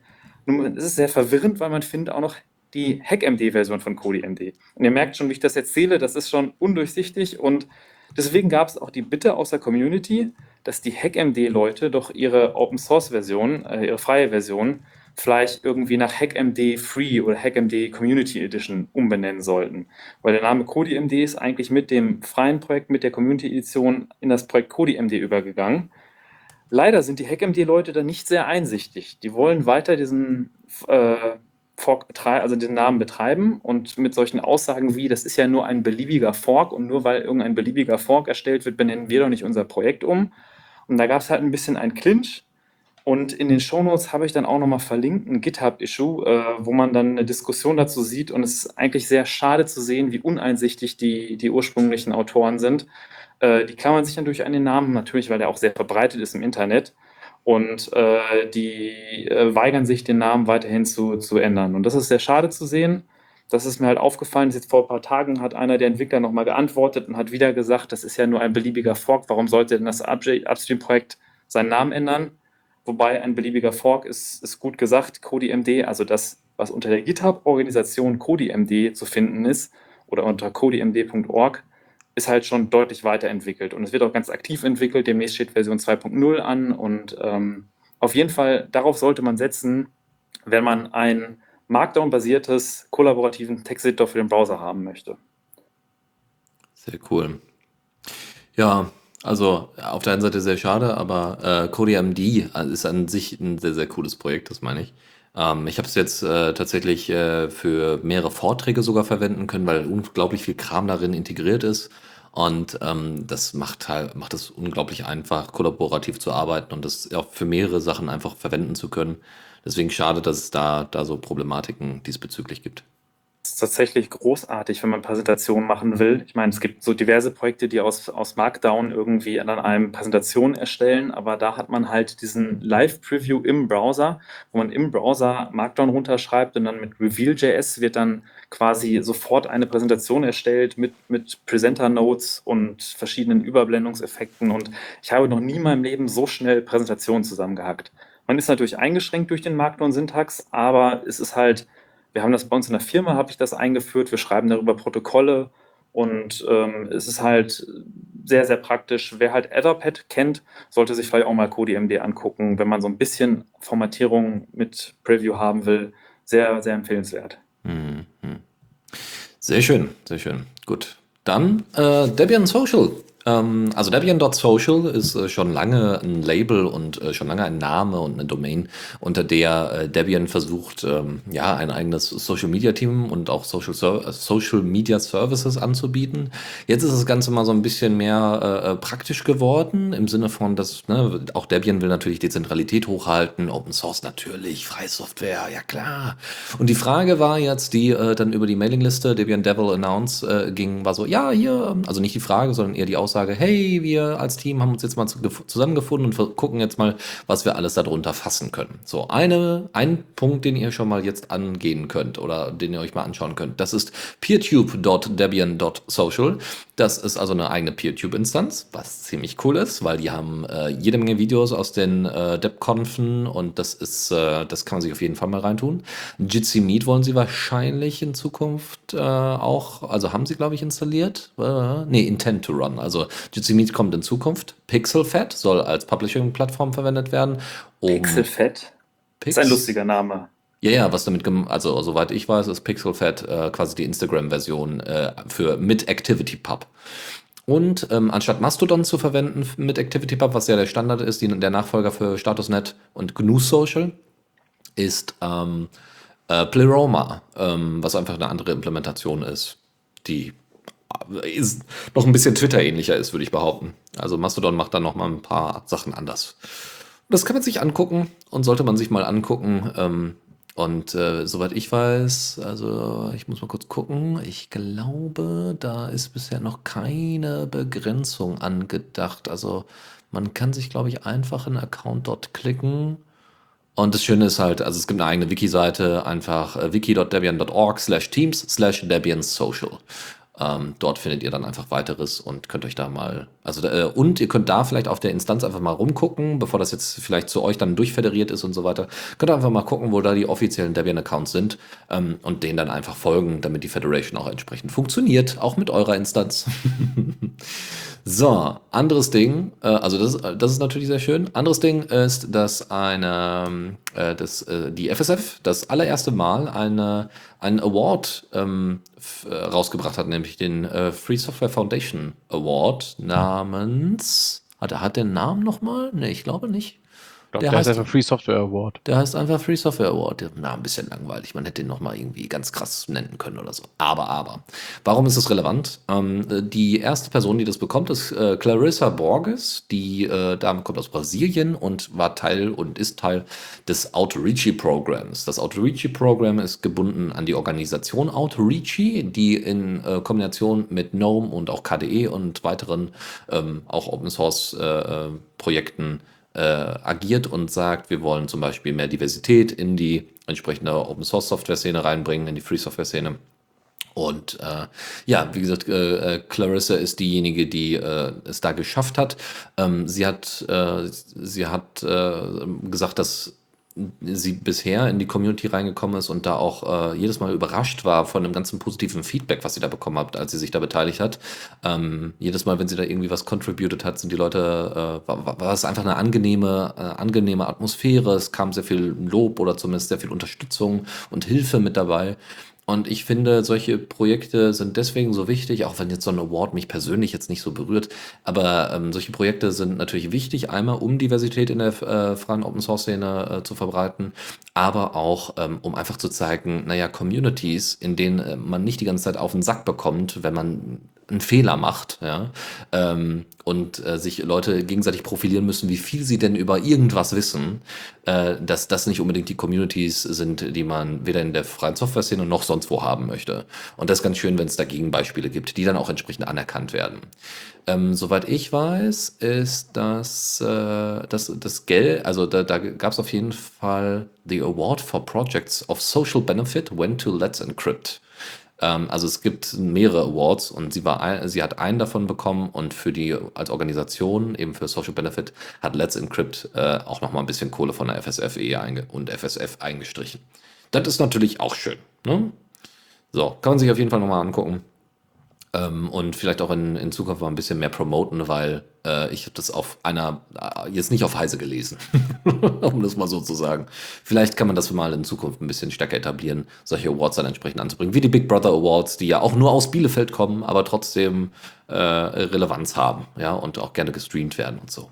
Das dazu. Können wir sicherlich häufiger vielleicht in der Linux-Lounge mal drauf eingehen. Ich sehe schon, ich sehe schon. Äh, wie, es ist notwendig, dass wir weiter existieren. So, was. So, noch eine andere Sache. Stream doch immer regelmäßig. Ich weiß nicht, was du hast. Ja, regelmäßig stimmt schon. Alle, jedes Jahr einmal mindestens.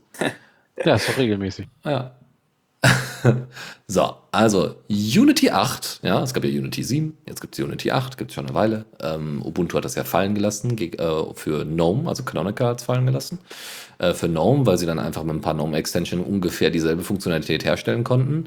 Was ich übrigens immer noch für die richtige Lösung halte.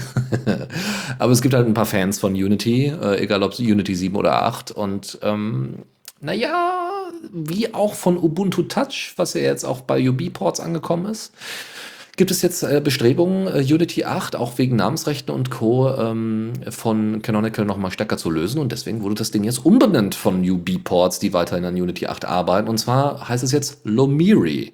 Ähm, das ist, finde ich, ein ganz netter Name. Ähm, es gibt aber nicht mehr dazu zu sagen, außer dass jetzt Pakete in, in Ubuntu entsprechend umbenannt worden sind. Sachen nicht mehr Ubuntu Components heißen, sondern Lomiri Com Components. Und ähm, ja, ansonsten eben halt so ein paar Sachen wie Ubuntu UI Toolkit jetzt Ubuntu, äh, Lumiri UI Toolkit heißen. Ja, gut, ist okay. Also kann man sich mal angucken, wer da immer noch irgendwie auf die guten alten Zeiten steht. Und ähm, ja, Was, was ist das überhaupt für ein Name? Lomiri? keine Ahnung. Ich- Also Wie sind die darauf gekommen? das, äh, wieso, du, du, du sagst das so, weißt du das möglicherweise? Nee, ich habe keine Ahnung. Ich frage mich das tatsächlich. Vielleicht weiß es einer von unseren Zuhörern. Ich versuche das auch gerade herauszufinden. Ja, aber wenn, wenn, ich, wenn ich was finde, ich schreie sofort. Es ist, das interessiert mich jetzt gerade wirklich. Da muss ja, woher kommen der Name? Vielleicht ist es auch einfach nur ein Name. Ich weiß es nicht.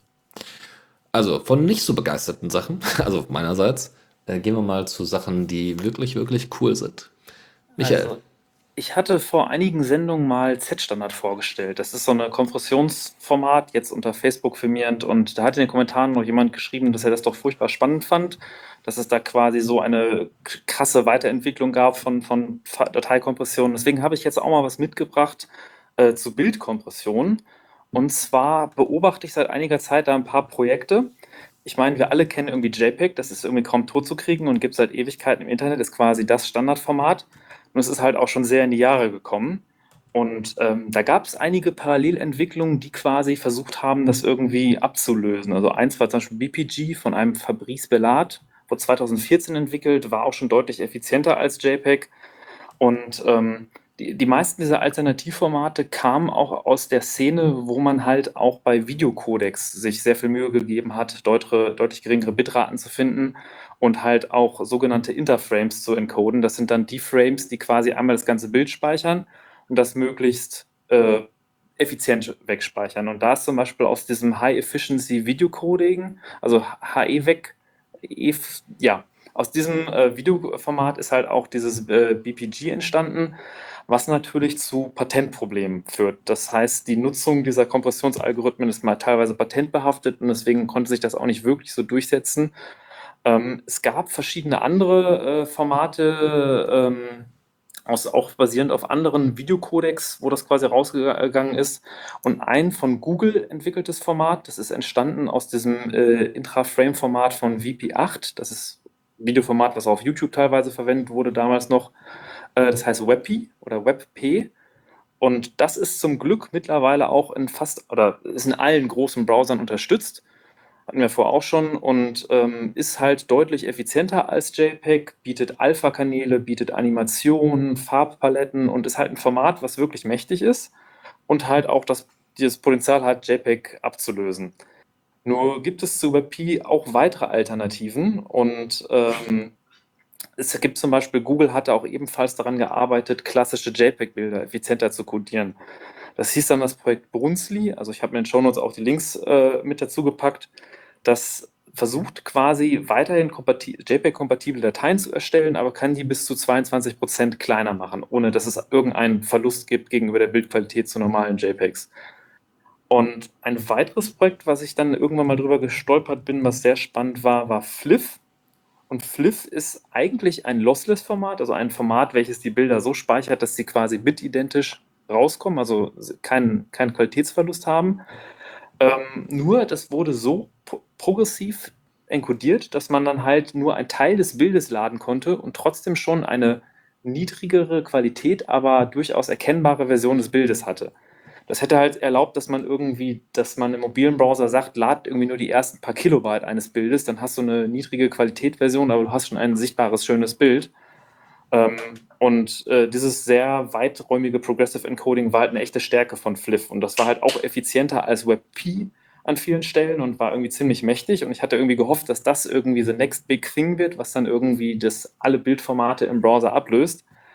Ähm, allerdings ist es dann irgendwann sehr ruhig geworden vor ein paar Jahren, das Format. Und da habe ich jetzt mal ein bisschen nachrecherchiert und jetzt vor ein paar Tagen so ein paar Sachen herausgefunden. Also der originelle Autor John Snyers, der das halt mitentwickelt hat, ist dann wen überrascht ist, auch bei Google gelandet zwischenzeitlich und äh, hat quasi das Projekt Fliff aufgegeben, hatte dazwischen ein paar Projekte auch mit Google und die sind jetzt alle gelandet bei, jetzt haltet euch fest, wieder bei der JPEG-Gruppe. Und die JPEG-Gruppe entwickelt gerade in einem Format, was glaube ich jetzt auch Ende letzten Jahres quasi standardisiert wurde, fertig standardisiert wurde, namens JPEG XL. Und quasi JPEG XL soll so ein bisschen die eierlegende Wollmilchsau der Bildformate werden. Also alles, was ich so an Vorteilen erwähnt habe von vorherigen Formaten, ist irgendwie in JPEG XL drin. Das heißt, es ist sehr weiträumiges Progressive Encoding. Das ist sehr effizient, deutlich effizienter als JPEG, kann aber gleichzeitig den Anfang des Bildes quasi in einem JPEG-kompatiblen Format speichern, so dass ein alter JPEG-Decoder auch eine niedrige Qualität, aber auch ein Bild dekodieren kann, was gültig ist. Und das heißt, die Abwärtskompatibilität mit alten Browsern und so ist halt super dadurch gegeben. Und äh, es ist Encoding ist wahnsinnig schnell, Animation, Transparenz, verschiedene Bittiefen und ähm, ja, das ist ein Format, was quasi alle guten Features äh, vereint und hoffentlich bald auch dann das althergegebene JPEG endlich ersetzen kann. Das fand ich also auf jeden Fall eine sehr interessante äh, Sache, wer sich damit mal beschäftigen will. Ähm, es gibt da verschiedene Vergleichsseiten, die halt irgendwie verschiedene Formate vergleichen. Aber wie gesagt, äh, im Moment ist JPEG XL schlägt tatsächlich alles mit, mit Kompressionsraten von 20 zu 1 bis 50 zu 1. Wow. wirklich sehr, sehr beeindruckend. Heftig. Aber schön, Vielleicht wird das demnächst in allen Browsern dann das Standardformat sein, mit dem wir unsere Bilder austauschen. Das wäre schon ziemlich genial, vor allem weil es ja, ne, diese Abwärtskompatibilität ist ja, das ist ja wirklich der Burner. Was natürlich ein Thema ist, worüber ich auch noch gestern mit dem Dennis diskutiert habe.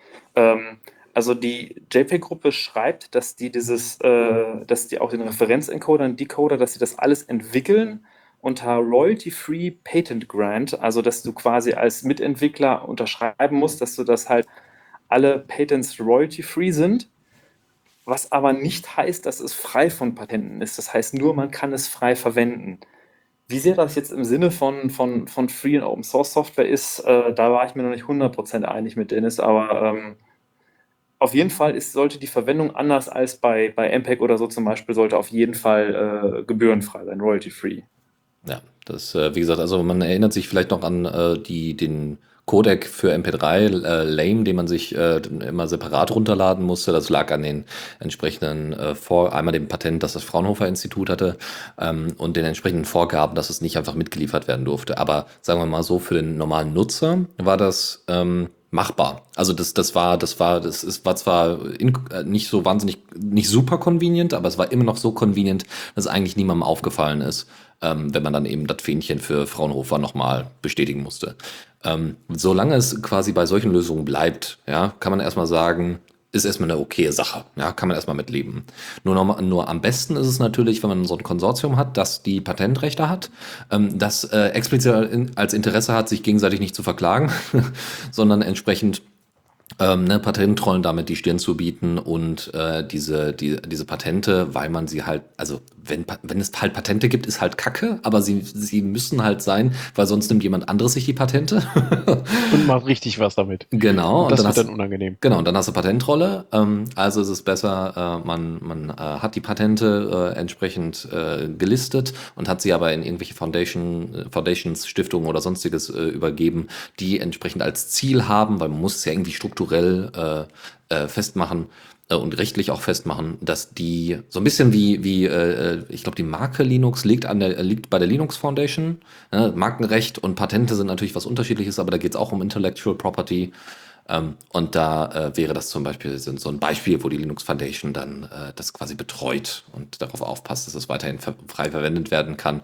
Außer, weiß ich nicht, wenn es dann Nazi-Linux oder sowas gibt, keine Ahnung. Ob da, da mal ja, ja, wer weiß, wer weiß. Ja, was Ja, ich glaube, glaub, diese Angehensweise mit dem Patentpool ist auch das, was AO Media macht mit diesem AV1-Videoformat und so. Dass natürlich, wenn die genügend Firmen dahinter stehen, die alle dann irgendwie quasi sich einigen, dass die die Patente alle frei nutzbar machen und sich nicht gegenseitig verklagen, dann ist das deutlich mächtiger als, als also rechtlich sicherer. Ja, auf jeden Fall. So, das, ähm, bevor ja, wir zur nächsten Rubrik gehen, noch einmal kurz einen Shotback zu äh, Lumiri, äh, weil ich dir gerade sagte, ich gucke mal eben kurz, ob ich da was finde. äh, bis auf Seiten, die sehr dubioser Art und Weise, die mich fragen, ob ich glaube, dass dieser Name eher weiblich oder eher männlich ist. Oh je, Gendering, oh je, oh je. ja, ja, ja. ähm, äh, habe ich nichts gefunden. Es scheint tatsächlich ein Akronym, das umgewandelt wurde in einen Namen oder eben halt ein Fantasienamen zu sein. Es, ist, es gibt keine, ich habe nichts dazu gefunden. Das Ich war- schwerste Problem in der Informatik, Naming Things. Oh yes. ja, das stimmt leider, ja. So, jetzt können Gut. Und dann äh, wird es auch äh, quasi fast schon, ist, ist es ja fast schon deine Rubrik, äh, Chris. Zockerecke. Kön So. Könnte man so sagen, ja. ja, ja. Weil so, ich direkt anfange. äh, tust du das? Oder Ja. wirklich? Ja, tust du. Sorry. tu ich. Ja, ja. Bitteschön, hau ran. Er kennt ja unsere Shownotes nicht. Was, was, was soll das denn? Doch, doch, ich habe mich Ähm, nur auf meine vorbereitet. Ah. Und zwar kommen wir zu äh, zwei, also ich habe in, hier hauptsächlich Updates mitgebracht. Davon das erste jetzt hier an der Stelle ist äh, The Fertile Crescent. Ähm, ist ein, ähm, ja, ein Echtzeitstrategiespiel, äh, im- das sich, denke ich mal, anlehnt an große Klassiker wie Age of Empires, ähm, das hier jetzt in der, spezifisch in der Bronzezeit im Nahen Osten spielt. Dementsprechend äh, haben sie sich da einen sehr genauen Zeit und Ort ausgesucht und dementsprechend müssen sie auch akkurat arbeiten. Und sie haben jetzt mit dem aktuellen Upgrade, das jetzt gekommen ist, mit dem Update, mit dem Patch, haben sie ähm, die Artworks nochmal überarbeitet, haben da eigene Zeichnungen reingebracht, haben sich zum Beispiel überlegt, ja, welche Kulturpflanzen gab es denn überhaupt zu der Zeit? Und konnten, wenn die Leute von irgendwelchen Bäumen irgendwelche Früchte gesammelt haben, welche waren das denn? Und wie stellen wir das denn hier schön dar? Und so weiter. Und haben also wirklich da investigativ, äh, historisch investigativ sich angeschaut, so was, was äh, können wir denn da darstellen, um ähm, dieses Setting von äh, äh der Bronzezeit im Nahen Osten denn überhaupt äh, realistisch darzustellen. Und äh, hauptsächlich haben sie neben ein paar kleineren Bugfixes in der UI und der äh, Spielart und Weise vor allen Dingen mehr Kameraoptionen reingebraucht. Man kann jetzt sehr bequem raus und rein zoomen und ein paar andere Kleinigkeiten, mit denen man sich in so einem Spiel dann schneller Übersicht verschaffen kann. Ähm, ich habe mir gerade mal die äh, itch.io-Seite, auf dem das Spiel gehostet ist, mal angeschaut. Ähm, das ist ein 40 Megabyte Download. Ich glaube, das kann sich jeder mal leisten. Es ist für alle Plattformen verfügbar ähm, und kostenfrei äh, bisher. Ähm, dementsprechend äh, lohnt sich das einfach mal, das anzugucken. Sie haben schon einen spielbaren Multiplayer. Ähm, Im Singleplayer spielt man gegen eine recht simple AI und äh, kann da mal äh, kann seinen Stamm äh, verteidigen. Ähm, und äh, ja, äh, ich werde mir das vielleicht heute Abend auch nochmal reinziehen, weil äh, ich habe ähm, das äh, zufälligerweise über Gaming on Linux über meinen äh, News-Stream mitbekommen und dachte mir so, hm, da hast eigentlich schon lange keine Echtzeitstrategie mehr gemacht, wäre mal interessant. Ja. Ja, bin ich ja, äh, finde find ich auch spannend. Ja, mal gucken. Ähm, wir haben ein anderes spannendes Tool, ähm, das jetzt auch endlich mal für Linux veröffentlicht wird. Das war vorher nicht so ganz klar. Also Steam und Valve machen ja schon eine ganze Weile lang ziemlich geilen Scheiß für Linux, ob es Proton ist oder all den ganzen anderen Kram, den sie bisher gemacht haben. Ist schon geil. Ist schon ja, sehr es ist schon, es ist schon wirklich ist schon ja. geil. Und das seit 2013, meine Damen und Herren. Das ist sieben Jahre her, dass sie Steam für Linux veröffentlicht haben. Sieben fucking Jahre. Es ist unglaublich. Und ähm, nur ja. Äh, es ist aber auch schon eine Weile her, dass das letzte Half-Life rausgekommen ist. oh, oh ja, das ist eine Weile her. Half-Life 3 confirmed? Ja, ja, ich. Äh, Hier und jetzt exklusiv. Ja, genau. ja, ich glaube, dann hätte ich das ein bisschen größer angekündigt, glaube ich. Aber äh, ja. Ich hoffe doch. Naja, so ähnlich, so ähnlich. Und zwar folgendes. Es gibt eine neu, ein neues Spiel mit dem, mit dem Titel Half-Life Alex. Das gibt es auch schon, eine, also ist schon ein bisschen länger angekündigt, ist auch durchaus bekannt. Es gibt schon ohne eine Presseberichte darüber und, und, und. Sieht auch ganz nett aus und ich glaube, das ist sehr atmosphärisch und es ist alleine nur deswegen atmosphärisch. Also nicht nur alleine deswegen, aber auch, weil man es mit einem VR-Headset spielt. Ähm, Valve äh, hat dafür sogar ein, ja, ein eigenes Headset rausgebracht, die Valve Index, ähm, die tatsächlich ein Kollege auch schon von mir hat. äh, und deswegen werde ich das Ding auch demnächst mal ausprobieren, mal gucken. Aber Alex sieht wirklich, wirklich gut aus und das ist eigentlich die News, nicht Alex selber, sondern Alex ist jetzt auch offiziell angekündigt worden, dass es auch für Linux veröffentlicht wird. Was am Ende bedeutet, wir werden VR-Headsets haben, die zum Beispiel wie die Valve Index kompatibel sein werden äh, mit Steam for Linux. Und das, und, und, also damit haben wir VR auf Linux. Wir haben oh. VR-Gaming auf oh. Linux mit einem super Megatitel. Ui. Was ziemlich geil ist. Das, das ist echt, das ist echt der Hammer. Alex ist übrigens, also A-L-Y-X, ist übrigens der Vorname des titelgebenden Helden Alex Vance, ähm, der Gründer des aufkeimenden Widerstands und talentierter Wissenschaftler äh, ist. Ähm, und das ist, äh, ja, also es ist schon, es handelt, ähm, glaube ich, vor, ja, seit, nee, seit dem Black Mesa Vorfall. Genau, seit dem Black Mesa Vorfall ähm, geht, geht da die Storyline los.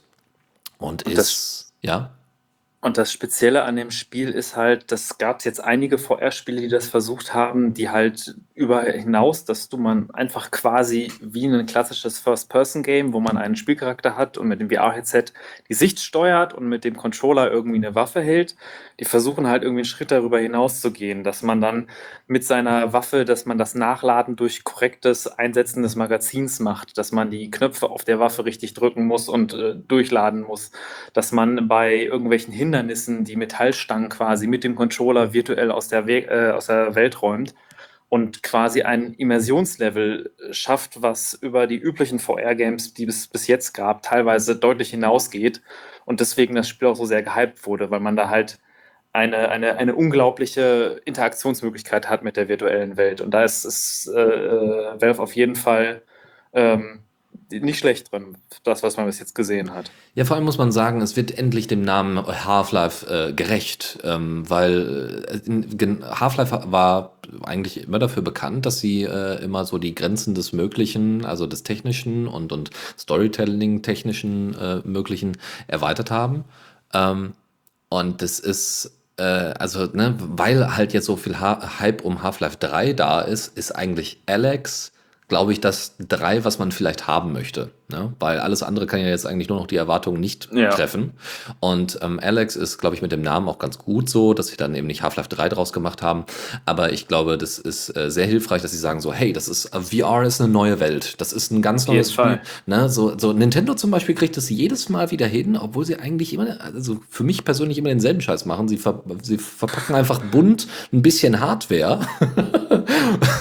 Aber sie haben es jedes Mal hingekriegt, immer wieder neue Interaktionsformen mit einer Spiele Konsole, die ja ich persönlich für tot annehme, was sie aber anscheinend nicht ist, ähm, äh, immer wieder hinkriegen. Ja, weil sie, ne, ob das jetzt irgendwie, dass das Ding mobil ist und gleichzeitig irgendwie die Konsole für zu Hause und so und bla bla bla. Und Valve macht es halt ein bisschen anders. Sie machen es halt in einem neuen Bereich, der, äh, der, der ähm, quasi von, von anderen schon, schon pioniert worden ist, aber machen es dann hoffentlich richtig und so immersive, wie du gerade beschrieben hast, dass es auch ähm, ah, ja, da, da habe ich halt auch schon ein bisschen Bock drauf. Das heißt nicht, dass ich mir das jetzt zulegen werde, aber es bedeutet zumindest, dass ich es ausprobieren möchte.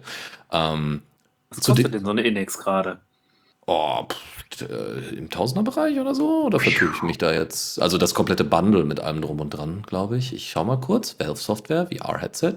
Die über, eine überwältigende Darstellung. Ist ja alles ganz toll. Gibt es da jetzt mal hier so ein bisschen äh, ich kann es mir leider nicht angucken, weil natürlich zu viele Skripte hier alles zumachen.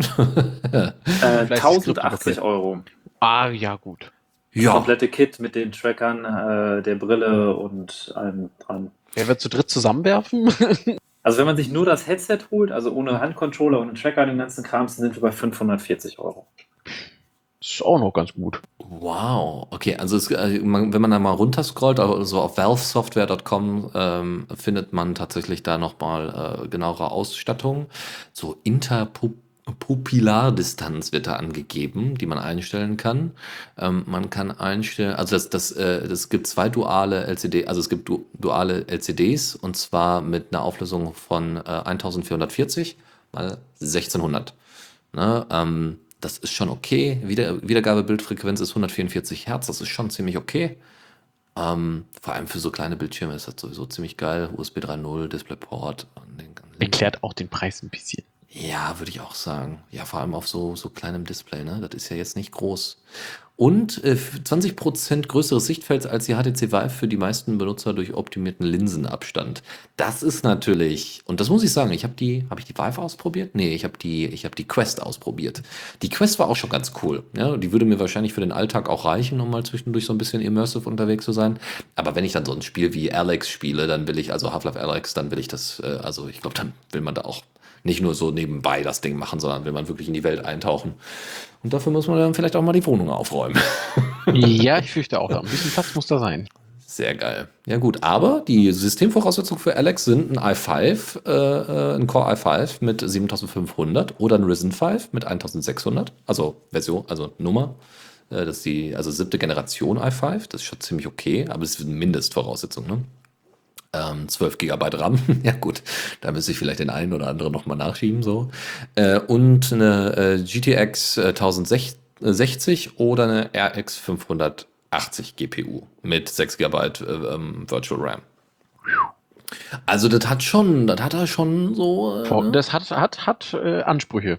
Ja, man muss aber dazu sagen, ja, ähm, für Linux-Spieler war die Ankündigung allerdings eher enttäuschend. Während Valve Index offiziell auch von Linux unterstützt wird, sollte das neue Spiel nur für Windows erscheinen. Valve versprach zwar, dass sich das Spiel auch mit Proton unter Linux betreiben ließe. Eine native Portierung plante das Unternehmen oft plante, plante das Unternehmen und offenbar nicht.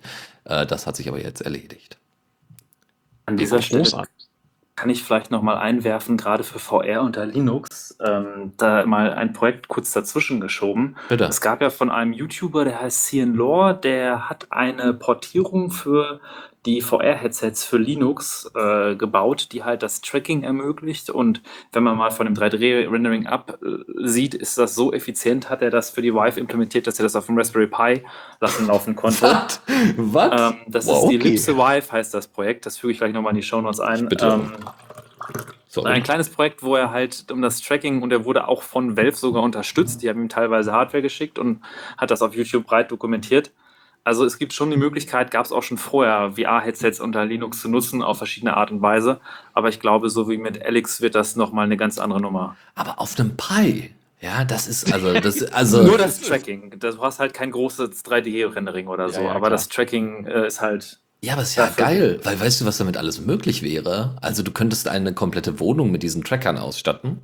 Und äh, ach komm, hör auf. Ich, also ich, ich, ich höre lieber auf. Das ist, Was ähm, damit unter anderem möglich ist, ist CNLaws aktuelles Projekt, wo er ein quasi ein Augmented, Augmented Reality Spiel baut, wo du quasi Kameras in den Raum stellst, die mitgetrackt werden, der dann deine reale Raum nimmt und da 3D-Sachen reinrendert, wo du mit dem VR-Headset rumspielen kannst und Sachen durch die Gegend stapeln kannst mit mehreren Leuten gleichzeitig und so ein Scheiß. Da entwickelt er gerade eine Spiele-Engine. Ah, Gibt es auf YouTube Videos zu. Ich verlinke es auch in den Show Notes. bitte, bitte alles verlinken. Wir, wir hauen das, Das äh, klingt super demnächst spannend. später dann nach der, nach der Sendung hier raus. So, meine Damen und Herren. Soll ich, soll ich weitermachen? bitte. Ja, äh, wo wir schon dabei sind, Dinge dazwischen zu schieben, mache ich nochmal kurz einen Rebound auf, äh, den, auf The Fertile Crescent. Ähm, und zwar, als ich gerade über das Spiel redete, fiel mir ein, dass ich mich vor kurzem ähm, mit einem anderen Spiel auseinandergesetzt habe, das ebenfalls sich sehr mit Histo Historical Correctness, wenn man das so nennen will, auseinandersetzt. Und ähm, das ist äh, Pre-Dynastic Egypt, heißt das. Ähm, das habe ich schon vor einer Weile gespielt. Das ist ein großartiges, liebevoll gestaltetes äh, Spiel mit äh, handgemachten Grafiken und ähm, es wird gemacht von äh, dem ähm, Entwicklerstudio Clarus Victoria, äh, was man unter clarusvictoria.com auch sehr schnell findet. Ähm, das ist tatsächlich ein, äh, scheint ein, ähm, ein, ein Spielestudio aus dem russischsprachigen Raum zu sein, denn sie arbeiten mit hauptsächlich mit Wissenschaftlern aus, äh, den, aus dem entsprechenden ähm, ja, Bereichen der russischen äh, äh, Wissenschaftler-Community zusammen, ähm, unter anderem auch mit dem russischen ähm, ja, Institut für äh, äh, ja, Ägyptologie. Und ähm, die haben ähm, mit äh, Pre-Dynastic Egypt und dann auch einem weiteren Nachfolger haben die sich sehr äh, darum bemüht. Und das ist auch deren erklärtes Ziel, dass äh, in kleineren Spielen, die sehr kompakt sind und ähm, so eine Richtung Aufbaustrategie wohl gehen, ähm, das gesammelte Wissen über eine Ära ähm, in diesem Spiel darzustellen. Das heißt also nicht nur, ähm, wie haben die Leute damals quasi gelebt äh, und haben, wie wurden Ressourcen quasi geschaffen, sondern auch ähm, Mythologie, ähm, Kriegsführung und so weiter und so fort. Und das alles sehr äh, mit sehr viel Detailliebe und sehr vielen Umschreibungen und sehr vielen schönen Bildern äh, dargestellt und hergestellt. Und es ist, sind sehr empfehlenswerte Spiele, wenn man auf so Historical Games steht. Ähm, schmeiße ich gleich noch in die Shownotes.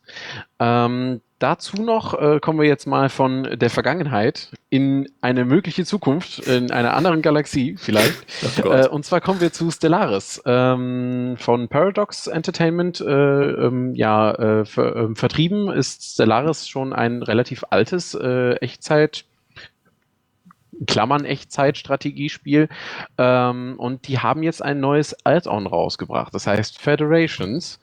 Und ähm, damit haben sie ähm, den ähm, Multiplayer, wie ich finde, zumindest nochmal mit ein paar schönen neuen Mechaniken versehen. Da hängt allerdings auch schon so ein bisschen so meine Träne dran, wenn ich da über dieses Add-on reden muss, weil ähm, sie haben das Cross-Plattform mal wieder ein bisschen kaputt gemacht. Ähm, Paradox hat sich schon seit einiger Zeit ähm, darum bemüht, ähm, da sie nicht nur auf Steam das Spiel vertreiben, sondern unter anderem auch auf, auf Good Odd Games und noch ein paar anderen Plattformen, ähm, da eine äh, Plattform plattformübergreifende Multiplayer-Optionen anzubieten über eigene Server und eine eigene Lobby. Das funktioniert an sich inzwischen sehr gut und hat bis zu diesem Update auch äh, wunderbar geklappt. Jetzt ist es momentan wieder so, dass irgendwo bei dem Veröffentlichen der Dateien anscheinend, zumindest ich beziehe das Spiel von Good Old Games und ziehe mir dann da immer die aktuellen Offline-Dateien herunter, um es auf meinem System zu installieren. Und jetzt kann ich momentan mit niemandem mehr spielen, sondern muss die Steam-Version dafür benutzen, was dazu führt, dass irgendjemand anders das Spiel hosten muss, weil sonst habe ich die Add-ons da nicht, weil Steam halt, da hatte ich nur mal das Grundspiel gekauft und ja, ganz viele Dinge.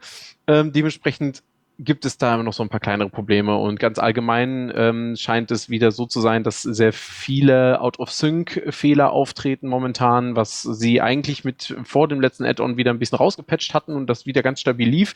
Jetzt ist es wieder ein bisschen schlimmer geworden, ähm, ist aber eigentlich für jemanden, der Stellaris schon seit ein paar Add-ons verfolgt, schon gang und gäbe. Ähm, das ist halt leider so, das werden sie wahrscheinlich in den nächsten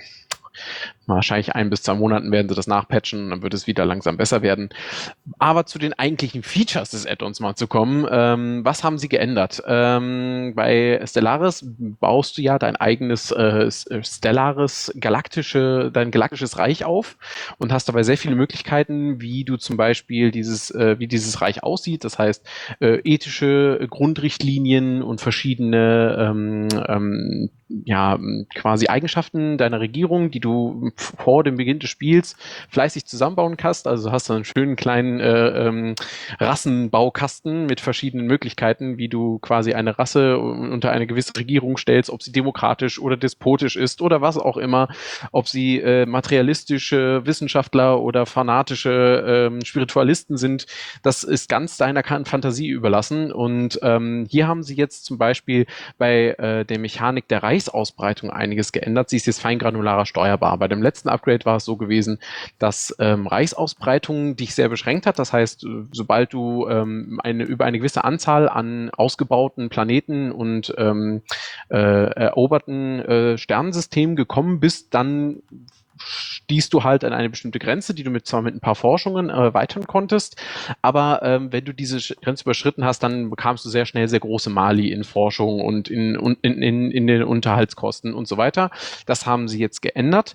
Du hast jetzt ähm, die Möglichkeit, äh, durch Bewohnerjobs äh, dieses Limit zu erhöhen, was halt dich dazu zwingt, dein Fokus auf andere Ressourcen halt ein bisschen wegzudrehen hin zu dieser äh, Reichsausbreitung, sofern du dich überhaupt großartig ausbreiten willst. Das muss man in diesem Spiel nicht, um zu gewinnen, Gott sei Dank. Ähm, und sie haben mit Federations, wie der Name schon impliziert, ähm, neue diplomatische Optionen hineingebracht. Jetzt kannst du, äh, anders als vorher, sehr viel mehr mit deiner, mit der KI oder mit deinen Mitspielern ähm, Diplomatie betreiben. Das geht da bis bis dahin so weit, dass man eine galaktische Gemeinschaft gründet, die dann sich galaxieweite Gesetze und Regeln auferlegt, die, über die man dann natürlich auch entsprechend einem Senat abstimmen muss. Und ja, wie das halt immer so ist, immer nur, jeder nur ein Kreuz, ne? Und immer schön eins nach dem anderen. Und dann muss man sich entscheiden, bin ich dafür, bin ich dagegen. Vielleicht hat man bei dem ein oder anderen Reich dann auch einen Gefallen, also ein Stein im Brett, weil man denen letztens doch irgendwie, keine Ahnung, eine verloren geglaubte Fracht wiedergebracht hat oder vielleicht äh, naja, die Schiffe äh, dieses Reiches vor irgendeiner Katastrophe bewahrt hat und dann kann man diese Gefallen einfordern und sagen, ja, stell dich doch mal auf meine Seite dieser Entscheidung und so weiter. Und das macht alles, äh, ist alles sehr interessant. Man muss auch gar nicht an dieser Gemeinschaft teilhaben, sondern man kann auch sagen, ich bin der Antagonist, was ihr macht, ist total Mump Mumpitz, ich mache hier meinen eigenen Club auf. Ähm, auch das ist möglich. Ähm, ja, und äh, mir scheint diese, ähm, scheint diese Option sehr viel spannenderes Multiplayer-Game vorzuhalten. Ähm, weitere Änderungen sind zum Beispiel neue Megastrukturen und äh, außerdem ist Reichszusammenhang kein Thema mehr. Man konnte also sein Reich zum Beispiel nicht wie so eine Linie über ein, über viele Sternsysteme entlangstrecken und da halt nebenliegende Benachbarte ignorieren, sondern dann verlor man irgendwann diesen Zusammenhang. Das heißt, die Stabilität auf den einzelnen Planeten wurde schlechter und äh, es kam eher mal zu Unruhen und vielleicht zu Abspaltungen von einzelnen Planeten. Ähm, das haben sie rausgenommen ähm, und haben dann stattdessen dem Ganzen ein bisschen mehr, äh, sich ein bisschen mehr mit dieser, ähm, mit der Reichsausbreitung beschäftigt. Ähm, und viele Spiele hatten das sowieso schon in der Vergangenheit als, naja, nicht so richtig wahrnehmbare äh, Größe äh, beschrieben und fanden das alles nicht so gut. Und Paradox äh, reagiert sehr äh, intim eigentlich auf das, was die Community so sagt. Und das ist ganz angenehm. Ähm, und die KI ist besser geworden. Vor allen Dingen im Flottenmanagement. Vorher war es immer so, äh, naja, dann hatten die sich halt irgendwie drei, vier Flotten zusammengebastelt. Die hatten dann eine gewisse Stärke.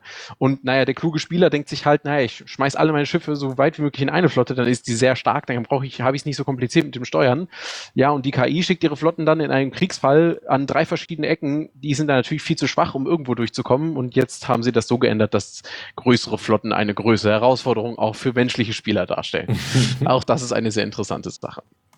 Ja, ähm, Stellaris spiele ich sehr viel und sehr passioniert, wie man vielleicht von meinen ausgiebigen Beschreibungen hört. Und ich kann es jedem nur weiterempfehlen, der sich äh, in Sachen Science Fiction äh, zu Hause fühlt und in Sachen Strategie natürlich. Aber man muss viel Zeit mitbringen. Also so eine Partie, die ist nicht nach zwei Stunden vorbei. Auch nicht nach vier. Manchmal auch nicht nach zehn. Das muss man, das kommt ganz drauf an. Uh. Es kommt drauf an, wie man spielt. ähm, und wie man natürlich die äh, Partieeinstellungen einstellt. Man kann so ein Late Game natürlich auch früher bekommen. Es ist nur die Frage, wie gut man dann aufgestellt ist, wenn es zum Clash kommt. Ähm, ein weiteres Spiel, äh, das ich noch stellen wollte, ist äh, Death in Texas. Ähm, und nicht äh, Texas und, wie der Bundesstaat. Nein, nein, nicht Texas wie der Bundesstaat, sondern Texas wie die Steuern, also äh, Tod und Steuern sozusagen. ähm, ist ein äh, sehr liebevoll ebenfalls sehr liebevoll gestaltetes und äh, außerdem vertontes äh, Story-Focused Game, das äh, quasi gar nicht so viele verschiedene äh, Ansichten bietet, sondern stattdessen sehr viel erzählt. Und naja, ähm, die haben ihr Spiel jetzt zum ersten Mal in einem stabilen Release äh, veröffentlicht und haben jetzt gesagt, so, das ist jetzt der Zeitpunkt gekommen, jetzt machen wir das Spiel Open Source. Also es, normalerweise, wenn man viele Open Source Spiele sind quasi von Anfang an dabei und die arbeiten sehr viel mit der Community. Hier war es anders. Die Entwickler waren sich sehr sicher, was sie tun wollten, hatten einen Plan und haben gesagt, wir wollen finden Open Source aber toll und wir wollen das auch mit äh, weitertreiben und dass Leute aus dem, was wir gemacht haben, lernen können, aber wir wollen unseren Plan halt eins zu eins verfolgen und haben das getan. Und jetzt haben sie den Source Code des Spiels, nachdem es jetzt äh, released wurde, veröffentlicht, ähm, was ich auch eine valide Art und Weise finde, Open Source zu unterstützen. Wenn man sagt, so, ich möchte aber, dass mir da niemand, ne, so eine Community mir da, da irgendwie dazwischen funkt, ähm, finde ich das schon in Ordnung. Ähm, ja, und äh, für denjenigen, der sich fragt, hä, Death in Texas, worum geht's da überhaupt?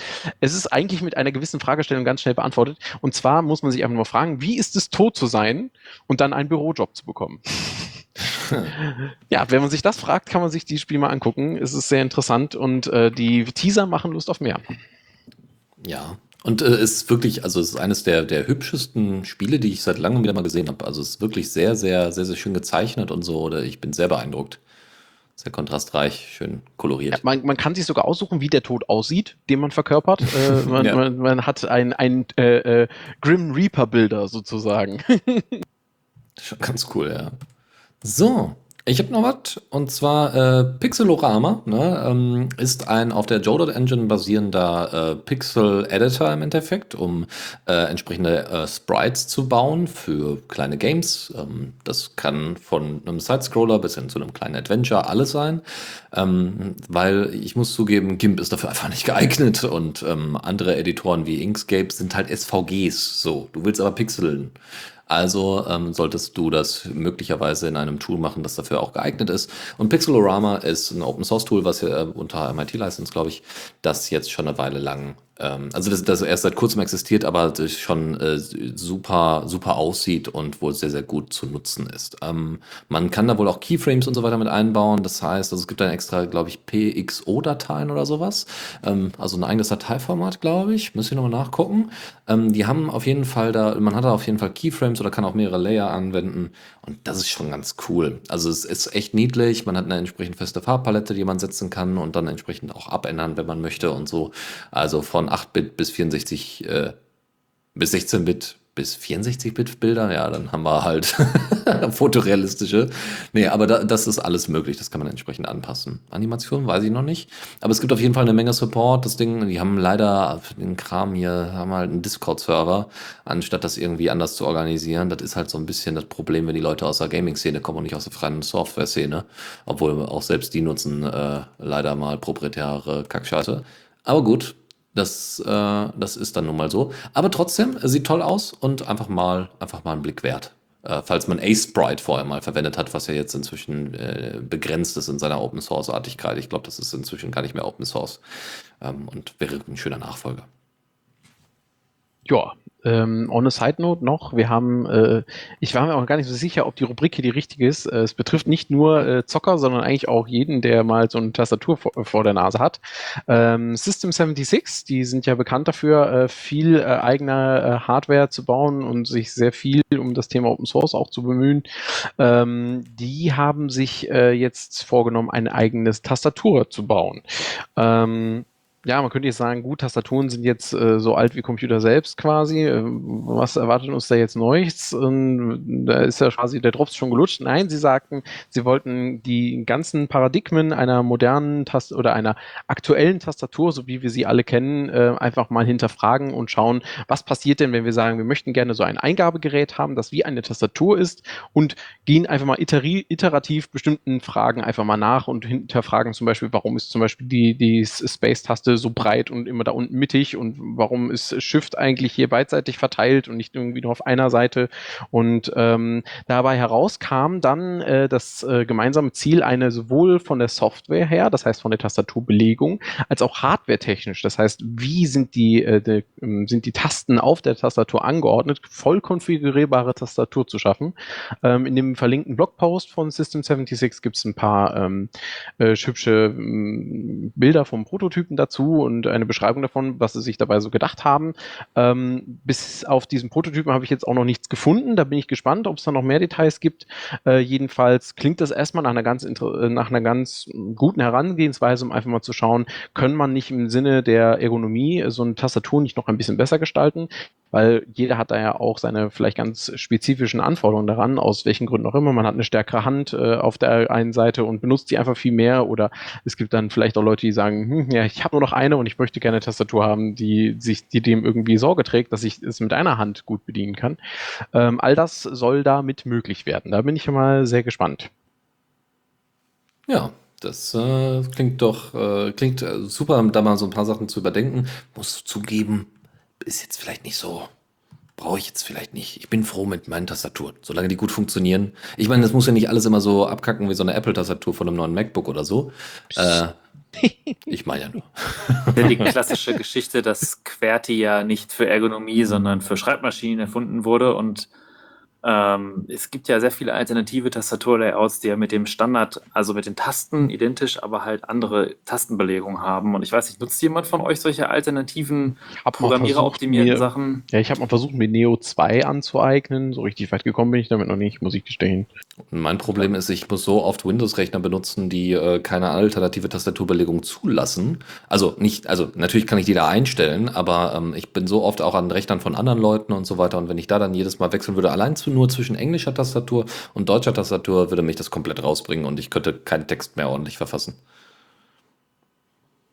Ich hatte mal eine Weile Dvorak versucht oder so. Ich glaube, das ist die amerikanische Variante. Dvorak, ja. Dvorak, ja. Ist aber nicht einfach. Nee, einfach ist es nicht. Ja, ist wie eine neue Sprache lernen, nur halt mit den Fingers. Ja, so ist es.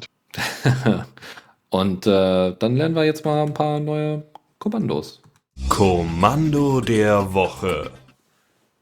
Und zwar habe ich hier was mitgebracht. Das war neulich das Problem bei mir auf der Arbeit, dass ich, ähm, also jetzt seit Systemd gibt es ja auch Alternativen, System Units und so, aber wenn man einen klassischen Cron-Job schreibt, dann ist der so meistens konfiguriert, dass wenn ein Befehl ausgeführt wird und der schreibt irgendwas in Standard Error, dann wird das gemailt vom Cron Daemon und wenn man Standard Out nimmt, dann pipet man das zum Beispiel nach def null oder gibt halt nichts aus, um halt beim cron daemon nur im Fehlerfall wirklich eine Mail zu bekommen. Nur jetzt ist die Sache die, dass man irgendwie vielleicht, also bei mir waren es tatsächlich alte Skripte, die allen möglichen Krams ausgegeben haben, den ich dann irgendwie gerade kämmen musste. Und ähm, man will ja vielleicht auch die detaillierten Ausgaben haben, aber nur wirklich in dem Fall, wo das Skript fehlgeschlagen ist. Und ob ein Skript fehlgeschlagen ist oder nicht, kann man am Exit-Code äh, festmachen. Also ob es im Exit-Code 1 beendet ist, dann war es ein Fehlerfall. Und dann möchte man quasi Ausgaben haben, ansonsten soll Cron nicht unnötig E-Mails verschicken. Und da bin ich auf ein Tool gestoßen, das heißt Chronic, C-H-R-O-N-I-C. Ähm, das macht genau das. Also das frisst äh, die äh, Ausgabe von einem Programm und gibt quasi nichts aus, wenn das Programm erfolgreich beendet und gibt äh, den Inhalt aus, wenn das Programm mit einem Fehlerfall beendet. Das schreibt man vor sein cron-Kommando und kriegt dann nur im Fehlerfall eine E-Mail von cron. Das fand ich da sehr praktisch. Das kommt alles aus einem Paket, was es unter Debian und, und unter anderen Distros, bestimmt auch unter Arch gibt. Äh, das heißt More Utils. Und in diesem More Utils sind halt so nach dem KISS-Prinzip auch ein paar andere praktische Utilities bei. Gibt zum Beispiel eins, das heißt Combine, wo man, quasi Bullshit Operatoren, also so AND OR verwenden kann von zwei Textdateien und der dann immer nur Zeilen übernimmt, die in beiden Textdateien vorkommen oder in keiner vorkommen oder nur in einer vorkommen. Äh, ist UTF-8, was checkt, ob die Datei UTF-8 kodiert ist äh, TS, welches Timestamps quasi immer bei einer Newline äh, ausgibt, wenn man da gerade durch äh, Output durchpipet und dann Timestamps vor Zahlen hinzufügen will. Äh, und auch sogar so ein tolles Utility namens P. Das nachzulesen könnt ihr aber selber. Es ist ähm, quasi das Äquivalent von T, nur für Standard In. Aber es ist halt ein praktisch, ist halt das was Praktisches. Ähm, da sind ein paar praktische Sachen bei. More Utils wollte ich einfach mal mitbringen. Danke dir, Michael. Tipps und Tricks. So, und da äh, machen wir jetzt hier das Finale auf. Ein cooles Tool, was ich wahrscheinlich jetzt demnächst sogar selber bei mir hosten werde, als ich jetzt die, den Feature-Reichtum gesehen habe. Das Ding nennt sich Grosy, ist ein unter MIT lizenziertes Webinterface für das für Grocery Store, also im Sinne von für einen selber, aber nicht für, de, für einen Grocery Store, sondern für Groceries, äh, um, um sie einzukaufen, um, um einkaufen zu gehen und zu gucken, was man selber auf Lager hat. Ja, äh, es fehlt Milch oder fehlt Milch, weiß ich ja nicht, ähm, wenn ich dann zu Hause bin bin und anstatt mir eine Webcam in, die, äh, in den Kühlschrank zu stellen, macht es vielleicht Sinn, einfach den Barcode zu scannen. Und das ist alles mit diesem Tool möglich. Ihr könnt den Barcode scannen, könnt äh, dementsprechend auch sehen, wie viel, ähm, könnt dann auch die Kosten theoretisch damit äh, dran packen. Ihr könnt zeigen, was ihr gerade habt und was ihr gerade braucht. Also wenn ihr dann so, so äh, Bedarfe zum Beispiel äh, festlegt. Und das geht noch viel, viel mehr. Also es ist wirklich ein bisschen abgefahren. Also erstens, die, die Input-Forms sind auch so angepasst, dass man sie wunderbar auf dem Smartphone benutzen kann. Sie sind sehr, sehr minimalistisch, sodass nur wenig Input notwendig ist. Viele Sachen dann vordefiniert sind. Solche Sachen wie Automat, wenn ihr in der Vergangenheit Sachen eingegeben habt, wie ähm, äh, Pfefferminzblätter, sowas ein bisschen abgefahrenes, dann könnt ihr das äh, direkt oben eintippen und es gibt eine Autovervollständigung, ja, dass ihr nicht alles separat wie in jedem anderen Notiz-App dann entsprechend eintragen müsst. Dann gibt es Recipes with Intelligence. Es gibt, ist tatsächlich möglich, dass ihr äh, einfach sagen könnt, ich habe das, das, das und das, ähm, gib mir mal ein Rezept. Am besten hinterlegt ihr natürlich selber welche ähm, aber man kann auch aus anderen, äh, wohl aus anderen Quellen da schöpfen, wenn mich nicht alles täuscht. Und dann wird ja auch der Preis dafür angezeigt, was auch ziemlich cool ist. Ähm, ansonsten kann man auch Household Equipment und so weiter ergänzen, wenn man also bestimmte Sachen braucht. Ähm, und genau, wie viele Ausgaben hatte ich schon gemeint, welche Tasks äh, zu erledigen sind, was man vielleicht vorbereiten muss, ne, wenn es wirklich ein größeres Mal ist. Oder, ähm, was halt auch äh, viele Leute machen, ist ja Meal Planning. Das heißt, äh, für jeden Monat in so, in so einer Art Stundenplan fertig machen, für was, was, oder für jeden, für jede Woche, was dann als nächstes gegessen wird und äh, was dafür vorbereitet werden muss. Und das ist vielleicht dann ganz sinnvoll, am Abend nochmal kurz die Kartoffeln zu schälen für den nächsten Tag, damit man dann auch ordentlich arbeiten und essen kann und so.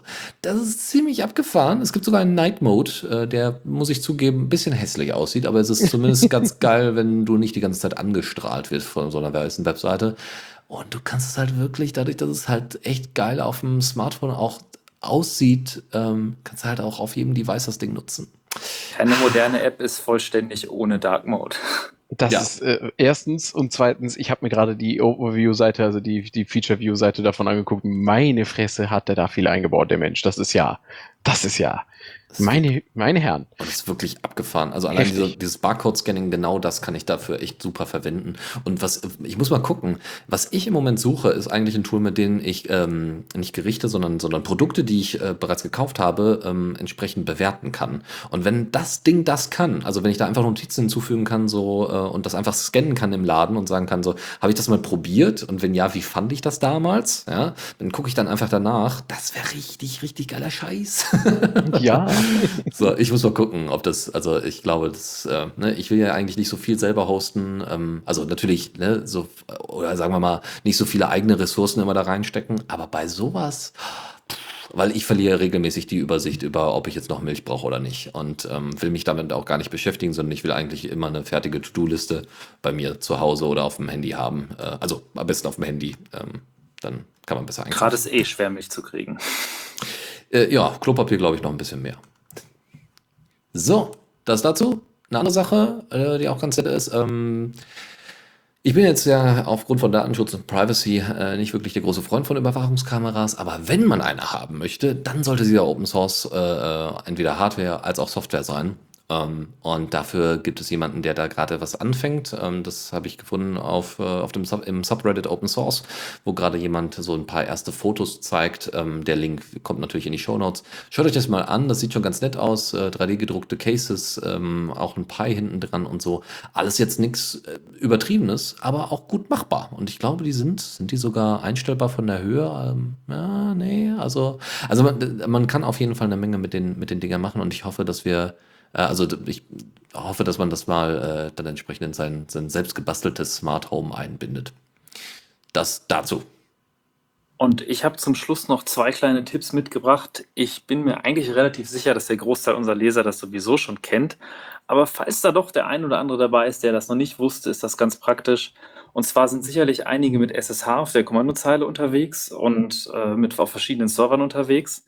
Und wenn man da sich für mehrere Server mehrere Keys hinterlegt oder Standardnutzernamen, gibt es ja die SSH-Config-File, wo man dann irgendwie Host, dann den Hostnamen schreibt, dann kann man irgendwie Nutzername schreiben oder den Key, den man da standardmäßig verhaben will. Und ich konnte tatsächlich äh, ein paar Leute schon überraschen mit der Aussage, man kann auch Wildcards da drin verwenden.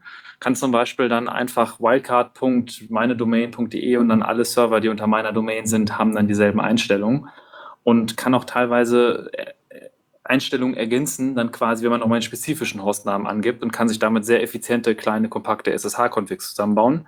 Für die, die es noch nicht wussten, als ein Tipp. Der andere Tipp ist für die, die Git als Source-Code-Verwaltung verwenden von euch. Ähm, man kennt das ja, dass man einen Standard-Nutzernamen und E-Mail immer setzen sollte, wenn man ein Repository bearbeitet und man hat vielleicht für seine Arbeit, für seinen GitHub-Account, für seinen privaten Server oder so unterschiedliche Namen und E-Mail-Adressen und möchte dann nicht in die GitHub-Historie seine E-Mail von einer Firma pushen und seinen Namen oder so vielleicht und möchte da sein Pseudonym verwenden. Da gibt es den schönen Trick, dass man sich in die Git-Config einen äh, Eintrag machen kann, den ich auch in die Show Notes schreiben werde. Der heißt include if git dir Doppelpunkt und dann ein Verzeichnisname. Und die Einstellungen, die da drunter stehen, werden quasi nur angewendet, wenn äh, äh, man in diesem Unterordner ist. Wenn man da zum Beispiel path gleich config foo schreibt. Das heißt, nur wenn man in einem Unterordner ist, werden die Sachen aus config foo geladen und da schreibt man zum Beispiel seinen Nutzernamen hin für seine Firma. Das heißt, immer wenn man in seinem Ordner ist, in dem man seine Repositories von seiner Firma hat, hat man gleichzeitig die Config für Git für die Firma und wenn man in seinem Ordner ist, wo man seine GitHub-Projekte hat, seine Open-Source-Projekte, hat man nur die Config. Die wollte ich nochmal mitbringen als Tipps, die beiden. Sehr, sehr Spannend. cool. Danke dir, Michael. Super. So, und damit auch danke dir, Chris. Und somit sind wir nämlich am Ende dieser Sendung, haben zwei Stunden hier durchgestreamt. Ich bin sehr stolz, sehr stolz, auf uns. Äh, wir haben, äh, glaube ich, äh, einiges an schönen Themen hier abgearbeitet. Man muss noch ein bisschen was aufholen. ich glaube auch, ich glaube auch. Ähm, mal gucken, wann das nächste Mal stattfinden wird. Ich finde. Lass uns gleich mal verabreden und mal einen Termin festmachen. Ja, ja, genau. Es hat das letzte Mal so gut funktioniert, wir sollten das wieder tun. und ansonsten äh, wünsche ich natürlich unseren Hörern äh, noch einen schönen Abend. Ähm, die Shownotes, wie gesagt, findet ihr auf uh, The Radio CC. Und ähm, ja, mal gucken, ne? Ist äh, mal wieder so ein bisschen reinkommen hier. Vielen Dank, Dennis. War ein cooler Abend. Ja, ja. hat richtig Spaß gemacht. Liebe Hörer, bleibt gesund. Besonders in diesen Fall. Zeiten. Genau, und äh, wenn euch die Decke auf den Kopf fällt, na, vielleicht mal ein paar alte Folgen nachhören. Da sind immer ein paar Tipps drin gewesen, die ähm, auch äh, die Zeit, über die Zeit hinweg interessant sind. Ähm, zumindest mal so die Show Notes durchforsten, was so Tipps und Tricks angeht. Ähm, da gibt's immer mal wieder ein paar Sachen, die man vielleicht immer noch nicht wusste, aber dann äh, auch immer noch aktuell einsetzbar sind. Das dazu. So soll's. Dann auf jeden Fall bis demnächst und danke euch. Bis dann. Ciao, ciao. Bis dann. Ciao, schönen Abend.